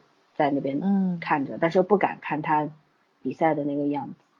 然后那个时候，我觉得朴慧兰内心也是受到了暴击吧，就是我打扮的精心打扮成这样，就让面子来的还是，嗯，对。然后我觉得他后面大概会针对，很针对女主，他肯定会针针对女主。但是我我真的很希望这个角色能有一点点悔悟，就是到最后能够明白自己其实是错的那个。错的，对对。然后就不要你幡然醒悟吧，至少远离就好了。就不该出现的人就应该放过自己嘛。嗯，对他现在其实也是在折磨他自己嘛。嗯，哎，反正人就是，就我还是要说到人的那种贪婪。像这女孩，她就是贪婪呢，对不对？就是我什么都想要，一无所有的时候，我我想要这个想那个，然后我拥有一点点的时候，我就想要最最。基本的有人来爱我，可是你已经失去了被爱的权利了。其实我真的不想攻击长得漂亮的女孩啊，但是这种女孩大部分都长得漂亮，所以我就，所以我总觉得整容的了，不是就类似这样子，对，类似这样的生活中我碰上的，对我就是总觉得中国家长就是可能在孩子成长过程中太爱夸孩子了，对吧？就是嗯，长得漂亮，你学习好，然后你会把这个优势。无限的在中国家长不都是批孩子的吗？你看隔壁家谁谁啊？我我们现在我们七零八零后是一直在被批评长大，对九零零零就不是。对对，就是。所以只会写割腕自我跟你说，咱们就咱们这个岁数，其实也有，就是那个，就是有些家长还真是喜欢夸孩子漂亮，就有时候不是他夸，邻居、同事、七大姑就算你不夸，他也会诱导你去夸。对，没错，没错，没错，就是家长有炫耀嘛。我可以批评我们家孩子，但是我把孩子拉出来的时候，其他人就是那种众口一致的夸，对吧？这个。就连我这样出去都有人夸，你想想吧，就是这个 你怎么样了？找参照物嘛，对，找参照物，就是说他们这种类比性，就是嗯，一方面在家长这边可能得不到认可，然后出去的话自自这个自信心又无限膨胀，父母反正我觉得就有时候就是这就这种比较矛盾啊复杂的这种环境会造成孩子认知上的一个错误在。然后呢，这个东西你是小时候验验证下来的，你长大了是会发芽的，它是个种子呀，对吧？可能就会凸显在某些方面，有人在工作中了，有人在生活中了，有人在谈恋爱上，你没办法，他谈恋爱就就这样。然后我觉得这个女的，她她就是自信心无限大，她觉得她能够拯救地球，你知道吗？所有东西都是她的，对，就是，反正我觉得今天晚上你和你和森森的某些观点可以组成一期奇葩说了。不，我 女人看男人和男人看，我想说现实中这现实中这种姑娘我真的好烦呐。嗯，我倒不想要这个角色。嗯嗯，是是这样，就是其实反正就是这个剧里边真的是除除了房东大妈，其他都能找到原型的嘛，对吧？像那个教练那样子特别单纯的，然后有特别理想主义的人多了去了，对吧？对对，这种人活得都不太好，但是他就是不愿意。但是这种人很快乐，对我认识很多这种人都很简单嘛。对，没错没错。他要的少呀，对他要的少，他的那个模式就是他的这个生活所需能够提供到他在他的这个模式情景模式下继续生活，他就 OK 了。他真的什么都不要，你知道吗？就就这种人很好满足。真的很好满足，有的吃有的住就可以了。没错，我我对这个教练有一些猜测，我觉得他和房东大妈应该是有一腿的教练。我也觉得是。然后我甚至觉得，如果作者比较调皮的话，他大概会写房东大妈以前跟那个女三是一样的人。就是也是成了贵妇之后又回来找他那种，要不然他为什么要买那房？但是我觉得不是成了贵妇之后，我觉得他本身可能就是贵妇。那也不一定，我觉得他什么都会的，一个真的是大家闺秀，家里长的怎么会刷水泥糊墙纸呢？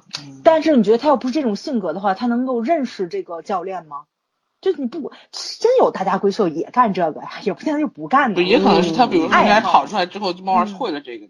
也我我我觉得不是，就是说，但每个人猜的不一样。我我是我是从那个，如果我是作者的话，我的作者意图是什么？我觉得是要写对比，就是朴慧兰处理不好的事儿，为什么这个这个房东妈妈能处理好？嗯，对，可能当初的选择和境遇是一样，但是后来怎么去做，怎么去挽回，甚至于说我不是想挽回，我想弥补，我不管是为了他，是为了我自己，我想弥补。嗯，对吧？嗯，呃，所以所以说我我觉得如果是我的话，我会这么写，嗯，就这样，嗯嗯，对。然后还有还要继续聊男二女二的爱情吗？嗯，男孩女二的爱情啊，哎呀，就这对儿真是，我觉得我觉得我我我延伸到现实中去讲吧，对我延伸到现实中去讲吧，对。嗯，我我觉得不糟心，我真没觉得他俩有点费神，但是不糟心。对，嗯，因为我觉得他们没有触及到底线，也没有实际性的问题。对，哎呀，不过说实话，底线这个东西，每个人不太一样。嗯，对，首先每个人不一样，然后就是，呃，你走出第一步，其实不拒绝，那就是一种默许嘛，对吧？刚刚我们讲过了。然后男二的不拒绝，其实是一个非常危险的信号。只不过在剧里边，是因为他们同处在三个人在一家公司，女儿很容易被呃女女儿很容易发现这个事儿。如果你假设一下女二不在这个公司呢，她会发展成什么样？我觉得女二要女二要不在这个公司，所有人都知道她有女朋友，就不存在这个问题了，就不未必他会未必会让人知道他有女朋友。他的这个性格，他其实他并不是说他。应该是不愿意向别的人去展示他有女朋友，因为他不想，因为有很多人的思路是这样啊。这是我的私事。对，嗯。不不不不，有的人觉得，如果我让上级知道，或者让老板知道我在谈恋爱，他会觉得我是把精力花在这个上面。哦，对，升迁有有影响，对，就你不专注嘛。对，老板都希望你把所有的时间花在职场上，花在他花在他公司上。对对对，所以这其实应该是他不愿意公布的。最主要的原因吧，他并不是嫌弃女二没文化或者怎么样，都不是，其实都不是，只不过他为什么后来说我当了科长，咱俩就结婚，没错，对吧？就就你就在家待着，就不用出来了。嗯。然后其实他是想娶女儿，他也知道女儿为他付出了多少，他也知道女儿现在的那个心情，对，他也他也知道他内心的。那种梦想啊，想做的工作，其实他都了解。对，因为从小从小一起长起来的嘛，就是女女孩从小就想做贤妻良母，这就是有有的人像晴子一样，我想嫁个好老公，在家里面相夫教子，这就是我的事业。其实我觉得没有错，每个人选择不一样的。对，把自己家庭顾好，我觉得也是一份伟大的事业，这是很难做的一件事情。家庭主妇才是最难的，因为你永永远远你是二十四小时面对你的客户，你上班只有八小时而已。对，我没有说错吧？对，我想说的不是这个，我想说的是说，男二他其实明白一切，就是在就因为明白所有的一切，他也明白他自己内心的那种困惑，他对女二有那种反正其实是有一点怨恨的，他珍惜，但是他也怨恨，因为他觉得女二有他一直在保持着以前那个状态，好像有点小瞧我。就是当一个男人稍微拥有一点东西的时候，他其其实觉得希望女孩子依靠他，让他有存在感。没错没错了，他说然后嗯，对，然后希望这个女孩子能够崇拜他。但是他在女儿身上，他这个六年的女朋友身上没看见这一切。就他他当他自己都清楚，就是我我自己内心的困惑煎熬，然后女儿的困惑煎熬，然后也知道这小姑娘想干什么，他都知道。但正因为知道一切，他才会。进退两难，那进退两难，他那个性格也做不出决定的时候怎么办呢？我觉得原地站着，拖吧，对，看看后面会发展成什么样。我不主动攻击，对吧？不出击，但我也不后退，我就站在这儿，看你们谁先走过来。其实每个人就是我，就是为什么刚刚说，为什么女儿如果不在这家公司，他们俩估计已经可以发展到手牵手、主动的亲吻的状态了，因为像男二的这样的人。很多见，早也说很多见，嗯，这样的人你不能以好坏来论断。你说世界上有什么样的人，普通的人不杀人不放火，你说他坏，对吧？也有得有具体的事件和表现，他不能以好坏来论断。嗯，他是一个懦弱的人，这个是事实，对对吧？就是他想要感恩也好，我觉得一段感情当中出现问题。出现什么样的问题，两个人都不是一个人的问题，嗯，就是两个人之间出现最大的问题会导致分手是什么呢？就是曾经我们两个人是一体的一条心，但是现在我们两个人是两条心了，同床异梦。还有一个就是说我想要的那个东西你已经给不了我了，哪怕你曾经给过我，嗯，是这样，就是人生的跑道已经不在一条路上了，对，嗯，所以所以说人和人之间关系就是特别脆弱，什么爱情当初海誓山盟。要分就是分的要，就是分的特别的有很多很惨烈，分完之后还互相要打死对方那种都有，对吧？当初爱的有多深，现在恨的有多伤的就有多深。嗯，对，其实我如果说要看到这些东西的话，我宁可去接受，说两个人比较高冷的，然后分就分吧，以后老死不相往来，相忘于江湖这种，我我更愿意看到是这样。但是更多的人喜欢死缠烂打，因为其实都是因为自己内心不甘心。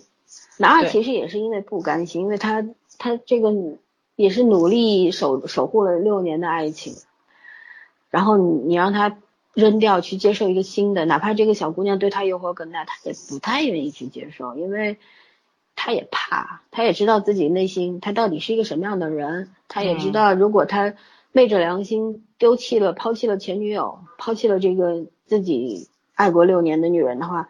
去接受一个新的感情，他不可能再像第一次那么投入了。对，这是不敢。就老三说，有些人是不敢，不敢。对他就是不敢，他就是怂。他就只能享受那一点点小暧昧。对，所以早上说他也不坏，我觉得真的不是坏和好的问题。嗯，他他就是一个普通人，普通人就会面对这个。就是有的人他可以克服，有的人不行。嗯，有的人可以决绝，有的人不行，而且这样，真的是性格决定命运。我觉得这个东西，你要是搁到一个白羊座、一个狮子座，或哪怕是一个射手座，射手座那么好，先先跟你玩一场，哎，玩腻了，然后就跟你分了。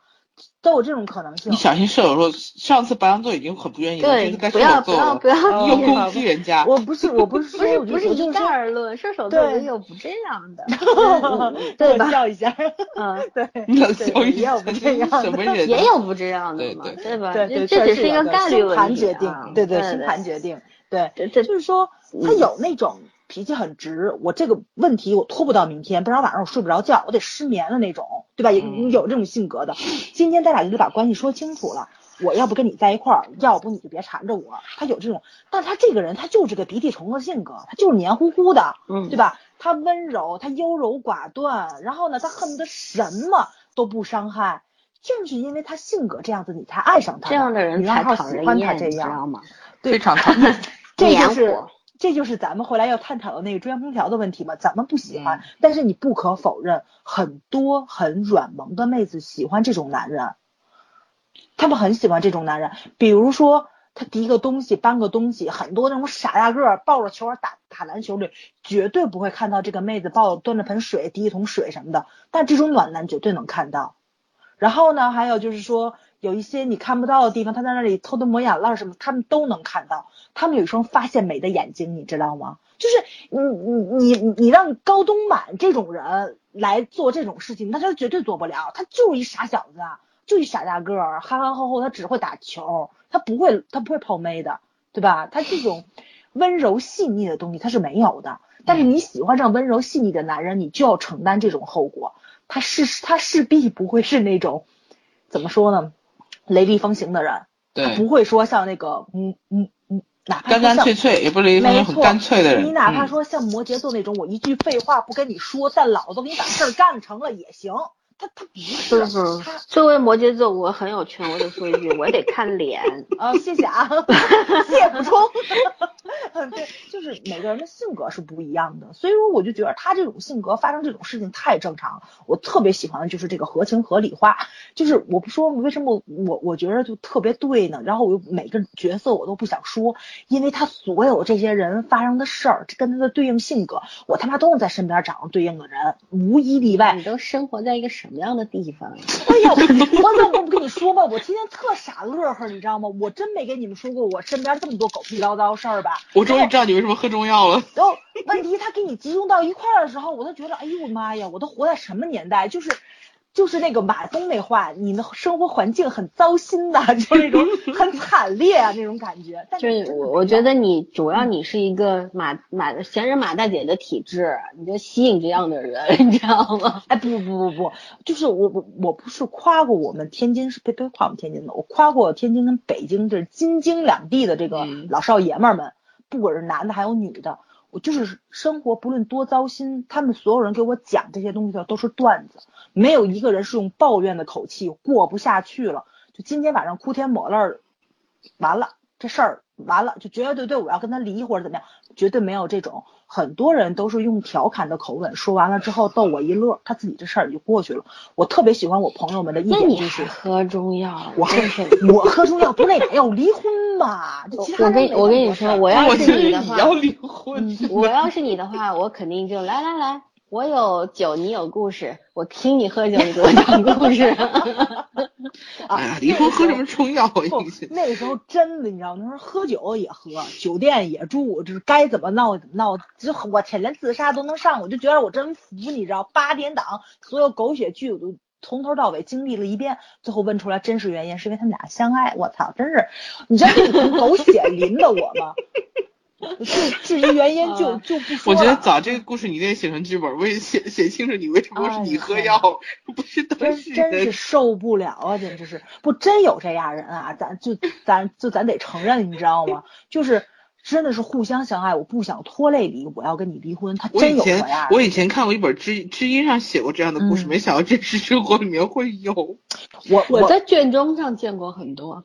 对，老三肯定 有。多识广。对，我这个人，这个人的生存环境里没有这些破事儿，你知道吧？主要是我我会躲，我看到这些人过来的时候，你每次看到卷宗，你说都跟看百科全书的感觉一样。对对对，我就离远点儿，就我没空没闲心跟他们烦。我也不是雷锋，我我也不是上帝，我还保佑他们结婚生子，是吧？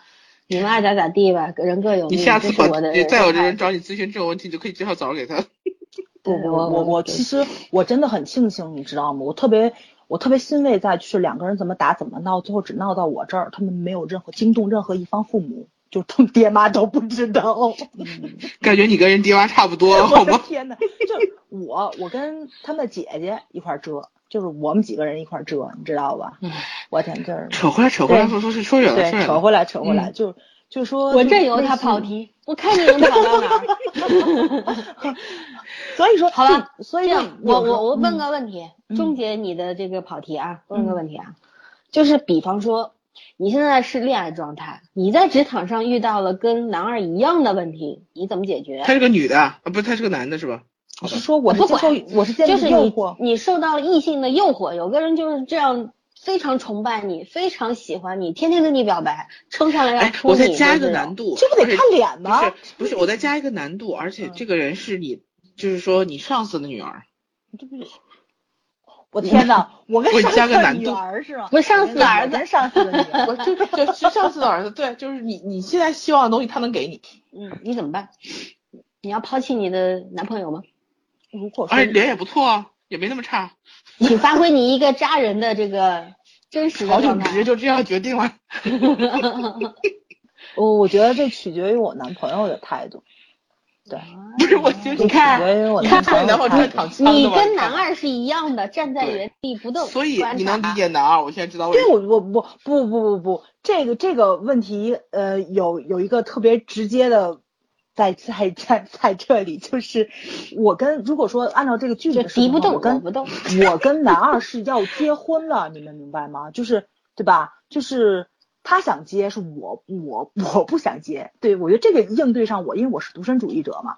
对我觉得取决于男二态度，男二到底要不要跟我结婚？我不想结，他想结。如果他尊重我不结婚的话，那我们可以继续走下去。他要不尊重我话，我这是三观不合，那我当然就他分手了。那我们还不给自己一个机会继续谈恋爱啊？是这么个问题，明白吗？我觉得他整个把语境全换了，对，偷换概念，他偷换概念，对，嗯，不敢直面这个问题的核心，不敢直面，他压根儿没没没 敢直面。我跟你说，我好吗？好，我们俩不用揣测，你知道你答案是什么？我呀，嗯，哎呀，其实我刚才我我看剧的时候我就已经想过这个问题，来来，如实回答，对吗？我跟你说，我选不出来，我真的有可能选不出来。对，因为你没有面对，我觉得真的这个是很难的一件事情。对你让我现在站在站在原则上讲，我肯定是，我觉得我可能会动心，但是我我应该是不最后不会去选这样子的，我可能会跟他说清楚。但是但是事事到临头的时候，鬼知道呢。就我我我我我我这么说，为什么我这么理解男二？你知道吗？就是因为我哥们儿，就是呃初恋很久。但是他，我觉得我不知道他会不会后悔，但我挺替他后悔的。追他的姑娘是个煤矿主的家的女儿，我靠，我靠，就这事儿，这东西真不好说。我跟你讲，那阵儿你会去想这个问题，就是我不会去外地，对吧？你也不会留留留在这里。但是，但是这个问题是这个样子的，就当然你不会想钱的问题，但是你现在会去想啊，你现在年纪不一样了，你会去想这个问题。那就完全两种截然不同的人生啊！就我翻过来说吧，嗯，我们翻过来说，如果你是女二的话，你还那个，你还会留在他身边吗？我跟你说，我要我要是女二的话，立立马就分。对我分了之后，让你自己做选择，你是来追求我，你还是追求他？分了就结束了，还还还还求你？怎么可能？你分了就是男不不不是追求他，是让他挽回，你明白吗？你觉得男我知道了，没有挽回的可能，就拜拜了，结束了。你知道吗？其实我我我当时想过，就是当时那个女二说要跟男二让男二公开的时候，对我的个性上来讲，男二那种模棱两可的话，其实对我是很心寒的一件事。嗯嗯，我肯定心里会有芥蒂的，对我会心有芥蒂的。这种芥蒂在到到一个冲突点的时候，我就不可能再去委曲求全的去去去。怎么说哀求你？其实是我我我不知道，就是可是咱们可能那个就是理解上，就对男性的理解上可能是不太一样，因为真的是我现实中发生这件事情，就是女方挺潇洒的，那就散了吧。散了之后是男方自己挽回的，他自己最后做出了一个选择，我还是要我前女友。不是女方男方的问题，是你自己的问题，就是你不要说别人，你自己。就是我的我自己，你能接受吗？我我不能接受，就是我如果发现了有另外一个女孩追求你，你没有拒绝的话，那么就证明你是一个接受的状态，就在我看来是一个接受的状态，就是你的心里已经装了他了，你没装他的话，你不会这样子，对吧？但是你又不忍心伤害我，证明咱们两个感情还在，那么我帮你做出选择，我退出，我退出。但是他当他发现，当他发现，我也觉得，因为我觉得真的年头很很很久了之后，你又足够喜欢他的话，其实那个时候你会去他去你会去替他考虑的。尤其女二，凭什么？你再把青春赔给他，心灰意冷的离开他。我觉得你跟他在一块六年了，然后你们你为他付出了那么多，就是。老你你说我到最后还要为他考虑？不，老三你说话就是不甘心。有的人就是不甘心。我有的人很多人的选择是这样，很多人的选择是这样，就是我可以跟你拜拜，但是我也要弄死你，就这种，你知道，所以才会才会有我们案卷上面的卷宗上的案例，你知道吗？对，这是一种。那我我用我的角度来回答一下，我要看，我只有一个条件，我要看我不，我取决于我对我的男朋友是什么心情，对。我对他，我会全盘去衡量我们之间的感情，我要考量一下我对他的感情有多深，他他顺便要考量一下他对你的感情有多坚贞，对吧？也不用考量，因为你一旦双方面做出衡量的时候，你的天平就失衡了。嗯，我觉得只要考虑你自己，你在乎这个人，你愿意离开他去接受一个新的人，还是怎么样？就是其实我说看脸就是。你好看的人当然对对你诱惑更大了。你要长得很丑，像王宝强那样跑过来说，我晕，又说我们家宝强，别消费我们啊！我刚才不消费我说类似就长得不好看的人，就一个字滚蛋，对吧？但是如果说长得 像池昌旭这样，我肯定会受诱惑的。你用王宝强和池昌旭做对比，你良心不会痛吗？我不会痛啊，因为我觉得这个就是在我心里的美丑嘛，对吧？好吧。就是说我我举个例子，就是说。我我外界所有一切对我的影响都不会是决定原因，我也不会像早上说，我得为对方考虑，是咱俩的感情已经没有。其实是这个样子啊，我觉着很多时候其实就是一个托词，我觉得也是女方足够了解男方的性格，他知道以退为进。没有人真正了解对方，没有人知道，其实没有把握在最后。但是你要明白，就这个事情不管怎么样，在他们身上成立了，这就很难理解嘛。不一定是成立了，就是这个人在诱惑他，就是跟你现在剧中你想的太多了，就跟剧中一样，这个人来诱惑他，然后他动摇了。不是你给自己加各种情境，其实你就把它套在剧里的情境就可以了。你不要去给他找理由，你你还要想那么远，我要为他找理由呢。我为他考虑，因为对方比我有钱，所以让他有更好的前途。我操，你圣母啊！我是不会的，我就说我我唯一考虑的就是我对这个我的男朋友，我的爱有多深，我愿不愿意离开他，重新开始一个新的。我不会想别的，因为我我会逼着自己不去想任何一切，我不会想另外新来的这个比旧的这个有钱没钱，好看难看。身高怎么样？我自己要我自己要过得下去，我要开心。现在咱们咱们三个人探讨的，就是你们俩探讨的是一个，我探讨的是一个。你们探讨这个事情如果发生在自己身上会怎么样？但是我现在问题是，我觉得这事情不会发生在我身上。我现在探讨的就是我们想不要发生在朋友身上，就是说自己身上。你不要去搭朋友，你也不要换语境，不要就是你自己。嗯，我觉得这个事情真是不会发生在我身上。这世界上是没有绝对的，嗯，你知道吗？等什么时候我很多很多说了独身主义一辈子的人，后来都结婚了，嗯嗯，对，这话我信的，我们家就有一个亲身案例，而且如胶似漆的，恨不得天天孩子多大还天天黏在一起。老房子着了火嘛，收也收不住嘛。哎呦，人生就这样，人生是拿来打自己脸的，你知道吗？哎，这倒是，这话得承认，对对对。好吧，那还有继续。还有啥聊的吗？哎呦我的妈呀，快俩小时了，天但大纲上东西都聊完了。对啊，我们已经聊得很深了。嗯，反正才八集嘛。咱们好像没讲男主女主吧？讲了呀，讲了呀，情感都讲了，前面讲完了。啊，那聊一下男女主为什么会会这样慢慢的又从朋友成为恋人呢？其实其实这这这我你们有没有觉得为什么男女主会互相尴尬了一段时间，就很暧昧，然后哦，对，这个我很尴尬，但是这个我我我很为什么会有这样一个过程？不是很有趣，你又很了解了，你又是看别人的故事，你又讲别人的故 事，不不不不不，你的中药这么白喝，我跟你讲。嗯嗯，我我我我说一下我的看法啊，我是觉得说，其实有一个最简单的道理就是，呃，如果我表就是我接受你的表白，或者说我先说出来，咱们俩会不会尴尬到连朋友都做不成？嗯，因为我们现在拥有的东西很珍贵，然后没错，我我突然轻易把我的我就像女主站在女主角度上，女主是目睹过男主无数次的被渣女给捆绑住，对吧？每一次给人家一句欧巴，他又他跟人家如胶似漆的，然后又被甩，然后又回去，就觉得这个人很容易，然后又觉得他很可怜，这是一个，很怕自己遭遇到这样一个，如果我一旦向他示爱，或者说咱俩。成了，开始谈了，他会不会也是这种样子呢？对吧？就你其实对他会有一点点不信任吧，但是又很渴望跟他在一块儿。那唯一能够跟他长久相处的，就只有好朋友，嗯，对吧？还有一个就是这个位置，曾经女主是把男主当成她的初恋的嘛，第八集里面已经展示了，说我的初恋其实就是你，但是你不知道而已。我们俩之间就是有最远的距离，对吧？嗯，啊，然后。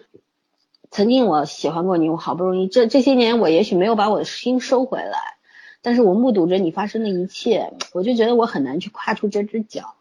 那但是我现在感觉到你要向我靠过来，那我就原地等一等，看看你会不会走得更近一点，怎么样？就这样，人的感情不能自控嘛。我理智再多，但是面对情感喷发的时候，你肯定会。不不受控的去靠近嘛，对吧？这个才是爱情最美妙的地方。就是我明明知道我喜欢上你可能会付出惨重的代价，但是我不由自主、不自控的我就向你走去，或者你你向我走来，我就想拥抱你，这不就是爱情吗？对吧？就是理智永远在下风，感感情感性永远在上风，感情永远在上风。嗯，对，是这样。所以说呢，我我觉得这两人之间就是这样。推拉嘛，男女之间就是推拉，牵牵扯扯，你们来来往往。对呀，女女二男二那样六年了七年之痒的时候就没有这些了。哎呀，说白了，这种感情其实跟那个什么，呃，我可能不会爱你，其实是一回事儿。嗯。大家有时候，但是说他们的目的没有像那两个那么那么那么明确，就是没有那么早的意识到不能和这个人在一起。嗯嗯。而是突然某一天两个人。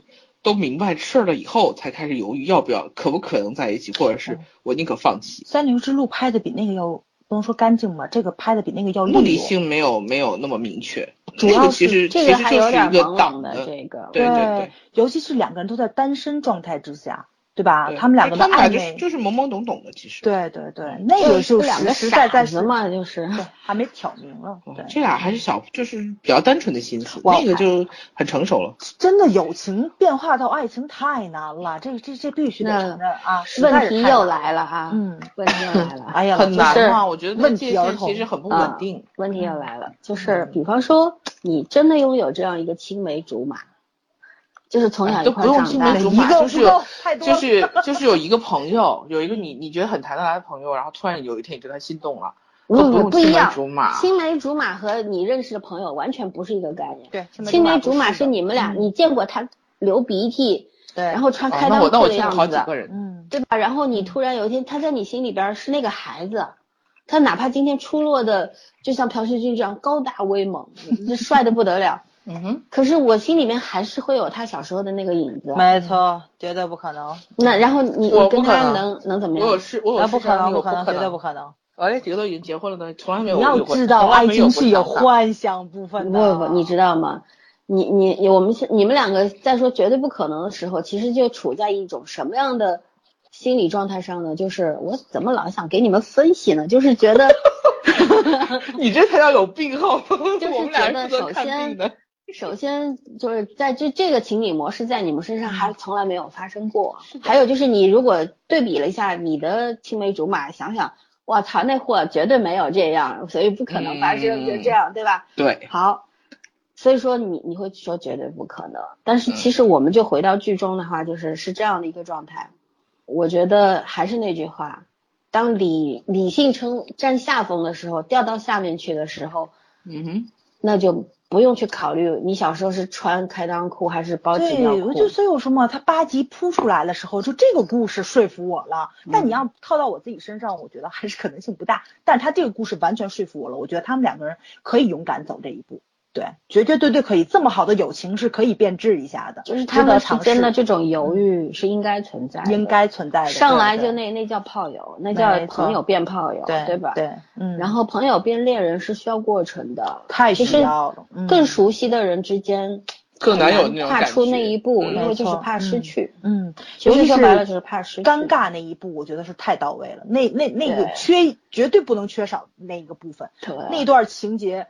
我觉得是真真正正到他们两个人就是可以扭扭转的那一步，比较说服我的地方。我觉得，因为你有了尴尬这一点，其实你心里已经开始有萌动了，有发芽的东西了，有那个就是说我对你有冲动了，我对你想往前进一步的，而且那种潜意识的暗示自己了。女主喜欢男主有一个先决条件，因为她在她十几岁的时候就喜欢过男主了。嗯，这些年也没变过，其实就是，哪怕谈过很多次恋爱，但是男主依然是他心里面的那朵红玫瑰，对吧？哎呦，手蜷起来了，红玫瑰不是都对那个朴叙俊的那个脸跟身材，我觉得狗尾巴草，这还可以，哦，千万不要我迷妹听到会被打。嗯，然后 不是你说他心目中的狗尾巴草，不是说他人是狗尾巴草。嗯嗯嗯。你既然不是红玫瑰，那就狗尾巴草，好吧？就其实我我刚刚想了一下，就在那几秒钟里面想了一下，我我想我最好那朋友浩浩同学，我们曾经也说过说，哎，要是过了三十岁没结婚的时候，哎，咱俩在一块儿吧。说过，很多朋友，你跟很你很好的异性朋友肯定都说过这个话，对吧？嗯。然后人病了也没什么下文，就是对，没有啊，就就 我们还是你说男女之间有没有纯友谊？我一直觉得这事儿模棱两可，不好说。你就是要有触发事件，没有触发事件就没有。其实对，就是需要触发事件，绝绝对对需要。对，纯友谊这个界限，我到现在都，我觉得。很多人其实其实真的是你都动过心，对，尤其是你们两个，但是你不能说你们俩可能他另外一半反倒对觉得踩过界，对，有这种情况，对，绝对是有，嗯，所以就主要还是 自己守住了，还是看脸。那那纯友谊，如果真的挺丑的，那就肯定一直纯友谊。他有点帅的话，你会觉得你这么。执着的看脸也很难，好吗？不是你不能这么说。那个人如果是马东呢，对吧？他才华可以弥补。那是男神，绝对不小，绝对不想。男神，男神绝对不是意淫对象。对，我我是说，就类似于马东这种，就是他的智慧啊，他的人生经验啊，足够弥补我觉得这样的人做你的大哥更好一点，就是你可以从他身上学到特别多，然后他可以安慰你，就这样。可是你要明白啊，如果说。就是有一个这样形象的男人，他对你有企图，你也是逃不掉的。我逃得掉，啊，对你肯定是了啦，对吧？老师，你刚跟我们说完不要这么绝对，然后你自己又开始我我一定逃得掉，你知道为什么吗？因为老三他他有个本事，就是说他可能也会动心，但他会把自己抽出来，这是肯定的。我会在很短的时间内改改，就是他比他比我们容易。我觉得，我觉得我也不会，我也觉得挺容易的。我觉得挺烦的，你知道这种事儿。对对对，就麻烦，你知道吗？咱们仨，我天，所有的麻烦，你知道？所有的精力干这种事儿累不累呀？这真的是年龄决定的。到我们现在这个年龄的时候，你就觉得这事儿挺麻烦。干脆不不不，我觉得二十多岁的时候我也不会干这事儿。我觉得这这真挺麻烦的，一个都一个男朋友都很麻烦，你还还。背后他背后还带着一堆尾巴，你不更难受吗？听众朋友们请注意，一个没有谈过恋爱的人在说这些话的时候一定不要相信啊！等他有这个恋爱经验的时候，这种大名大放大放厥词，你知道吗？你知道吗？哎，好吧，那就聊到这儿吧。嗯，反正今天嘻嘻哈哈的时间也特别特别长了，希望大家能听的不用剪。就原始的，让大家听得高兴，包括打小强啊，大家听得高兴就好，因为本身这个剧是有点确实让人挺心酸的嘛。但是呢，我哦对，最后我要夸一下编导，我觉得呃奇怪的搭档是近期我看过的编导合作的《天作之合》，然后这是第二部，我觉得编导非常给力，然后合作的天衣无缝。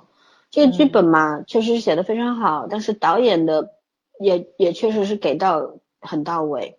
对，就是就是据说这个导演是太好了，简直是。对，导演是善良的男人的，就是小宋演的那个善良男人的那个导演啊。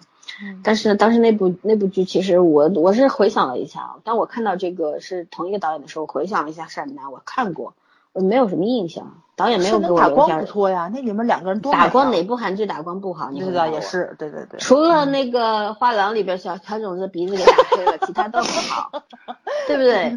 就 韩剧打光这个是基础，因为韩剧的导演他已经是一个工业化体系了，他们就流水，就是你你随便抽一组人组合，他也能把基本的东西做到六十分，这是必然的，因为这是他们的基本功，他们已经很成熟，业务很成熟了，这是不言而喻的。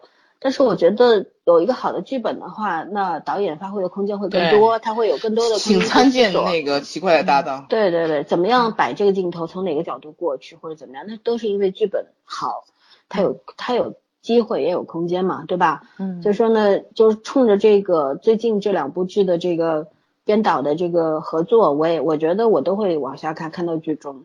嗯嗯，对对对。夸一下吧，反正我觉得他动作戏所有朴叙俊出场的镜头，就是那个角度啊，然后那个仰拍的那个视角，然后那个就是身材威猛的那个形象，我觉得非常非常的帅。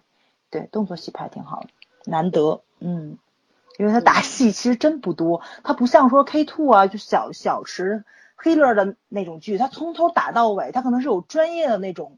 动作的那个剧组里面跟着的，他这个其实不多，但是这个导演就特别会弥补他这个动作戏缺失的那那些东西，他能抓到朴信俊最帅的那一面，他把精华抓出来了，没有大面积的，就是没有把弱点显示给大家暴露出来，对，没有没有必要，他就把就是比方说他 KO 掉那个人十九秒，其实呈现的也不只是不不到十九秒，对吧？对，但是就是说他的那个那个利索，就是他怎么。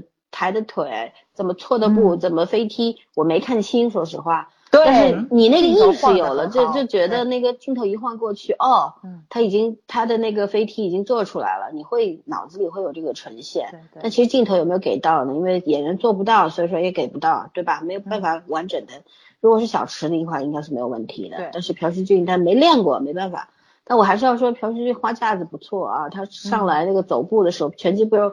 他类格斗嘛，有一些拳击的成分，对吧？有有散打，有这个。他确实是练了，对他对练过这他的架子不错，架子很到位。上来走步，然后就是弹跳的时候那个样子，那个花架子摆的很到位。那至于后面怎么打，反正我没看花絮，我也不知道。能让早儿失望，他有迷妹的光环，咱也不能太相信啊。但是我觉得对演员来说，动作戏你本来没有基础的，然后能动作戏能够拍的。好看，那已经不容易了嘛。对，主要要求不能太高。主要你去看他做那个飞踢动作的时候，对吧？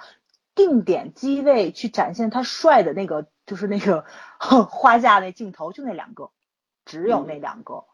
对，完成度非常高，从头到尾怎么完成出来的？但是你那个剩下所有的动作戏都是借位拍局部，然后晃动镜头，所有都是这种。你只有一个速度感。跟他的动动作的敏捷度，然后帅气定位点而已，剩下的就是说把机器定在那里，你看他动作一气呵成，从头做到尾没有。所以说呢，这个嗯，也不能说导演那个什么吧，我觉得这个怎么说，让大家看到帅劲儿就行了，别浪费时间了，踢一踢了一天，然后拍这么几十秒也不值当的，对我是这么找理由的。他最后那个 那一段就是参加这个预选赛的时候。其实他从入场对吧？对。上来前面他的那个师兄很装逼的往地上一跪，他以为他泰森呢，他就往地上一跪。然后后来他们进场的时候，他就是这样，就是那种呃随时能够出击的那种状态出来了。然后呃整个人是蜷缩的嘛，因为打的时候。你你一旦舒展的话，就会挨拳头嘛。你当然是要拳头，拳格散打格斗都是这样，拳击也是这样一个路数啊。